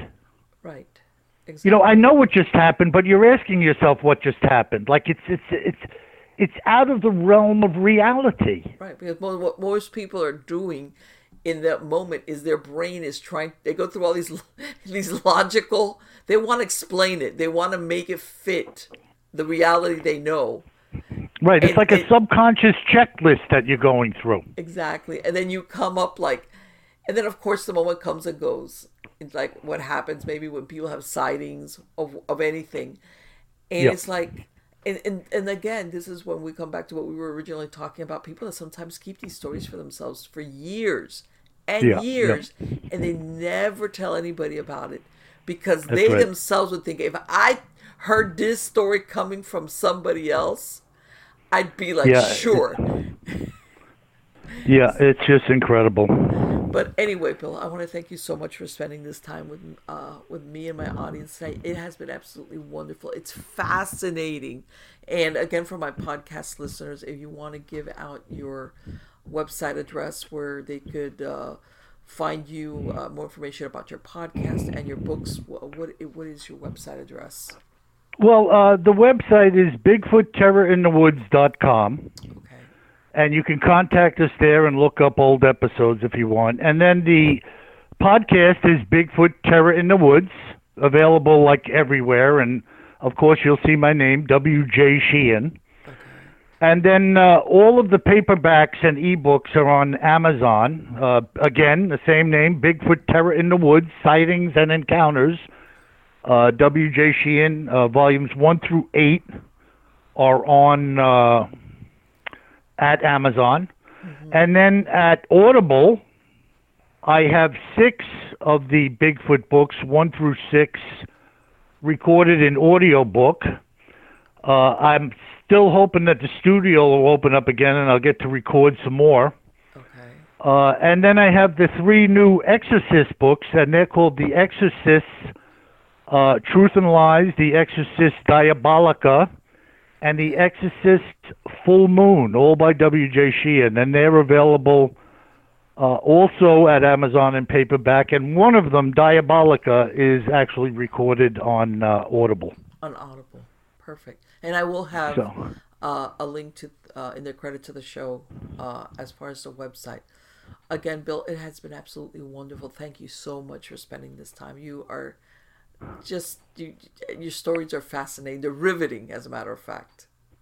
Well, I appreciate it, Maureen, and uh, you know we're one big circular family uh, today in this world of uh, podcasting and interviewing, and uh, you know audiences overlap. And I had a guy uh, today uh, that sent me an email, and he heard about me on a uh, small podcast I did probably a month ago with this woman named Emily called The Forest Floor. Okay. Very nice woman. She actually lives here in Long Island, which I was shocked. And uh, he said, "Hey, Bill, I heard about you on uh, Forest Floor, and uh, I'm following your podcast now. Great, you know, love to hear all this, blah blah blah." But so, it's all circular. You don't. Right. You know, the audiences are just people of the world. You know, and they're all flowing from here to there, and you know, back and forth like the waves on the ocean. You know. But you know what, Bill? Ultimately, all human beings, I think, from the beginning of time, what we all enjoy is a good story. Everybody, I think, that that that's something I think from childhood on, we want to hear. And and then I'm not talking whether it's fiction or nonfiction. The story, you know, the mm-hmm. retelling of something. Um, Mm-hmm. Well, you know, when my brother got involved with when my brother got involved with me, Marlene, I had to tell him. I said, Kev, you know, there are stories that people want to hear again and again. Mm-hmm. Uh, just like uh, the Christmas Carol, Yes. or the night before Christmas. I, I'm just using Christmas because those are stories we all remember. But there are Bigfoot stories that I said to him, I'm going to tell these stories periodically, even though I have hundreds of accounts to share. You never know when somebody's the first person in your audience. Yes. You know, they've never heard anything. They don't even know what Bigfoot is. Exactly. Despite what other people think, the- who doesn't know about Bigfoot? Absolutely. You know, when I look at my audience uh, on the podcast, uh, I get feedback, global feedback, as to how many people download in what countries. Right. And uh, first of all, uh, the length and breadth of the amount of countries where people are downloading is ridiculous. Yes. And I say to myself, like, let's just say I see uh, downloads in Taiwan. What the heck do people in Taiwan know about Bigfoot? But you know what? It's it's that's it's the story. It's the, Yeah. the story. Exactly. So Exactly. people love the story. They love the uh, the scare, if there is a scare. Uh, and uh, if I've said it once, I've said it a thousand times. Uh, I was being interviewed one night on Coast to Coast Radio, and George Noory says to me, "So William, where's the terror? Where's the terror in Terror in the Woods?" And I say to people all the time, "Terror." If you're standing in front of a eight or nine foot tall monster that weighs a thousand pounds, that doesn't frighten you. Yeah. That, that's not terrifying. If that's not terrifying, I can't help you. No, exactly. And and what and you know what people I'm I'm going to I want to say this real quick, Bill. You remember when I said that trip that I went out to uh to Yellowstone back in the 80s? Right. This was the first time I was exposed to like buffalo and bison. These things are huge. You They're see them on the huge. you see them on the television, you know, and all these nature shows. And No, until they're you're physically there, the, Yeah. the scope, the, how big some of these animals are, Right. you know, and, and that's what I'm saying. You know, you you hear these stories about Bigfoot, eh, or you see the TV show, but if you actually, if there was a way that if some you could actually be in the presence, the reality, not television, of seeing something that measures eight, nine, ten feet tall, Yeah. looking at you in the wood. Oh, come on, let's be. Yeah. Come on. You know. You know, if you've ever stood near a Clydesdale horse, They're huge. it's just like you've got to be kidding me. Yeah. You've just got to be kidding me. It's it, it's immense. Yes. And uh, so, yeah, I'm with you on that. Marlene, it's been a pleasure. Yes. Thank you. Uh, I'm going to suit up now and go pick up my wife at the hospital. Okay. All right. But again, thank you so much, Bill. My pleasure. If you ever want to do it again, Yes, just knock on my door. You got it. Thank you, darling. Bye bye. Okay, bye now. Wow. I could talk to him a lot more. There was a lot because we talked before we started to record about, you know, different areas. I, I wanted to go into those books, that the the Exorcist books, but it was like, okay, I'm gonna leave that for part two when I bring him back. Uh, because um that's that's that's a whole different show, in other words. Even though it kind of overlaps and it's true, you know, it so many theories about uh, Bigfoot or Sasquatch. You know, you have the people that think that they're strictly, um, whether you want to call them animals, humans, or something in between, a species or some type of primate, whatever. but that, that, that they look at them strictly as natural. There's nothing. Then you know I've also heard the theories, by the way, of really good sources that have told me, look, we've noticed um, when you know when people track them, that around the same time that we see a spike in people seeing Bigfoot or cryptids, other cryptids, we also see a rise in numbers of UFO sightings. And these people will say, I don't know if the two are together or why one and the other, why they dovetail. In other words, they don't understand that they've just found that when you track that type of information, after a while, you say, wow, every time people report these sightings, we see. And by the way, sometimes these communities don't overlap. You have people that are strictly in the Bigfoot camp, and there's people that are strictly UFO ufologists, and there's no connection. They're they're they're they're um, they're working in their own fields, or they're reporting encounters or sightings, totally independent one of the other. And then there's there's somebody in between that that uh, either has a blog or for some reason is collecting stories of unusual events. And they're the ones that after a while have found, wow, every time that there is um,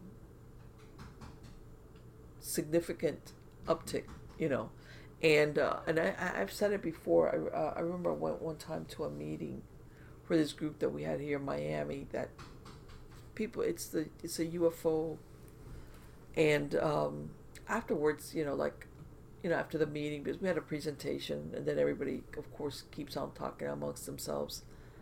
I had several people come to me and tell me that after they had had UFO sightings, they had, had started having paranormal events take place from typical some of them describe encounters with or sightings of UFO of extraterrestrials.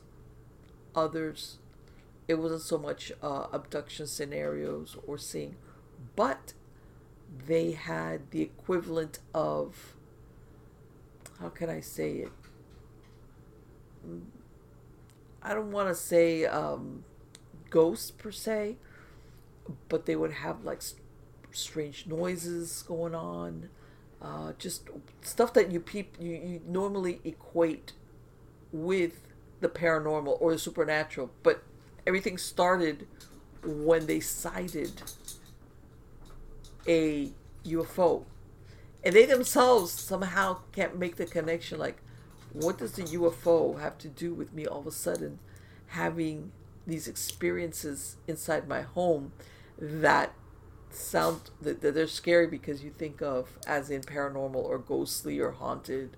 Like to them it's like how do these two things but i can't overlook the fact that i had i saw this and now it's manifesting inside my home.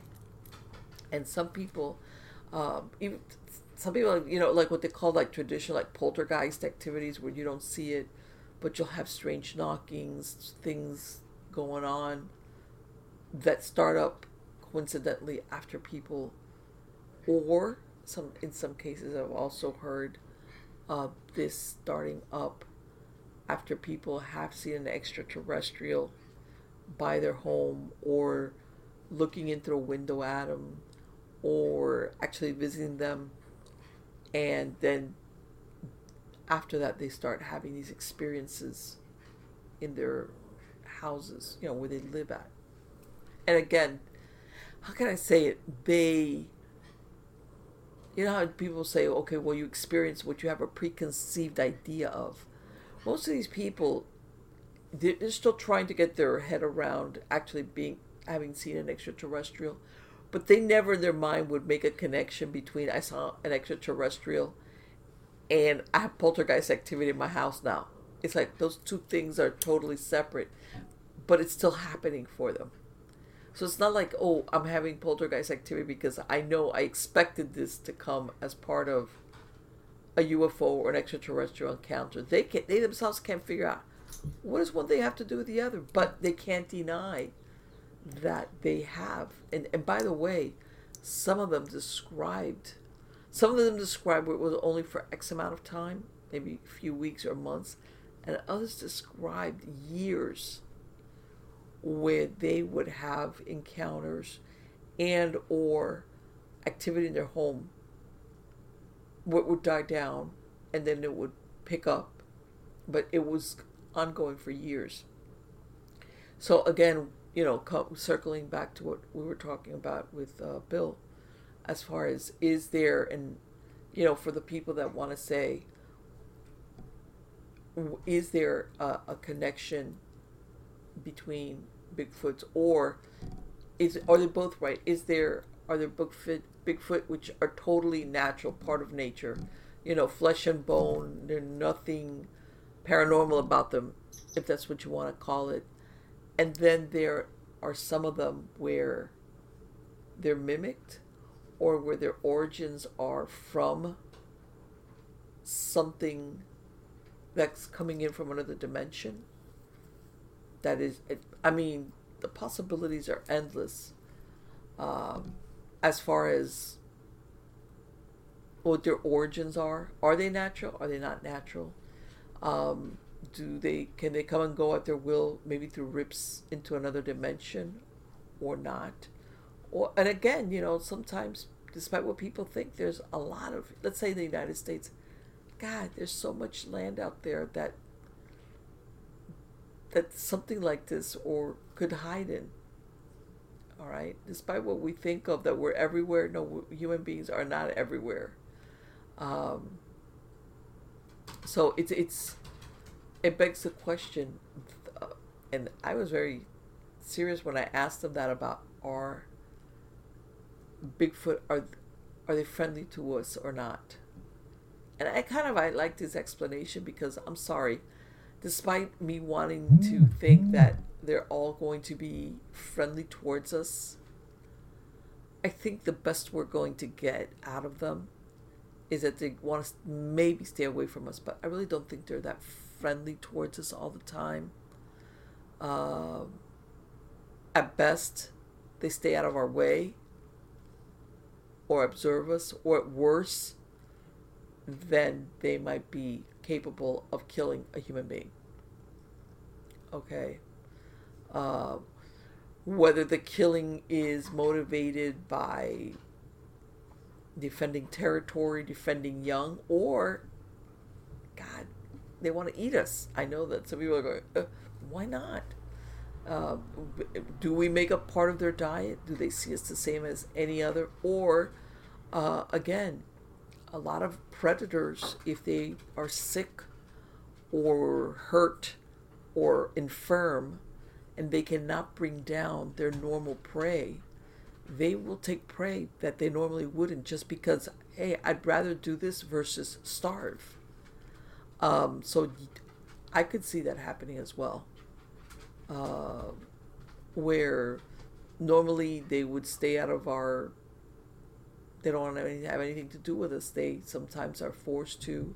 Or um, let's say these creatures are used to hunting or food gathering in groups and you get one that by accident or intentionally is kicked out of their group or is lost or something happens and maybe uh, the the the collective group, whatever you want to call it, that they would use for sustenance, for food gathering, for even gathering prey is not there anymore.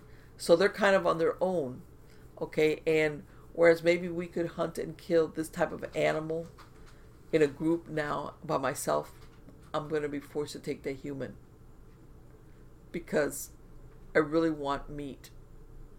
And I'm starving. And I can't keep eating just berries. Sometimes it's as simple as that, you know, necessity, hunger, uh, or not. You know, sometimes it's strictly by choice, or, you know, what most predators do which is uh, uh, the opportunity arises and it's there. And you, you know, for us that we live in an existence where when we want something to eat, we can just step into the other room and get something to eat. When you live in the wilderness, where maybe part of your everyday existence is survival, and part of that survival has to do with your food intake, because think about it if you're a creature that is what upwards of seven feet, weighs hundreds of pounds, how much food do you think that you need to sustain a metabolism for a creature that size? A lot of food. I mean, if you ask anybody, um, zookeepers where they keep predators, you know, the heavier, the bigger, how much money is spent in giving them meat just to sustain them, just maintenance. Same thing applies. There's my dog's having a moment. Think about it. If you're a huge Bigfoot, how much food do you think that you're going to need just to keep yourself going from day to day? You know what? They must be hearing something, guys. Okay, you guys, they've been so good so far. Yeah, maybe that's my sign to let you guys go. But anyway, guys, I hope you like the show with Bill Sheehan. Uh, just make sure to check out his his website. Like I said, I'll have a link on the on the credits of the show. Hey, you, be quiet. They get all excited. Little dogs. They don't realize they're little dogs. They're all Doberman pinchers in their imaginations.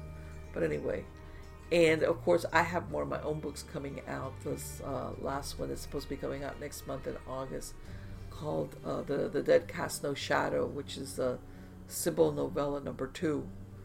Okay, you can find that at marlenepardo.com or on Amazon as Marlene Pardo Pellicer. I have all my books on there too. Ebooks, both ebooks and uh, printed.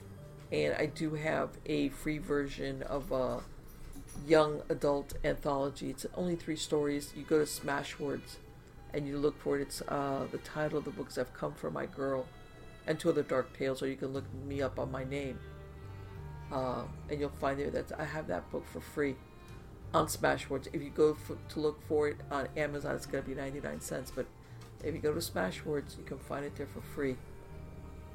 So again, guys, thank you for being part of my audience. You're all wonderful. I hope you're all doing well. And in 2020's really been an interesting uh, year. But in the meantime, I've got a lot of interesting guests coming up, so please make sure to uh, subscribe to the show. Make sure you get your notifications, and I will see you next week. Take care.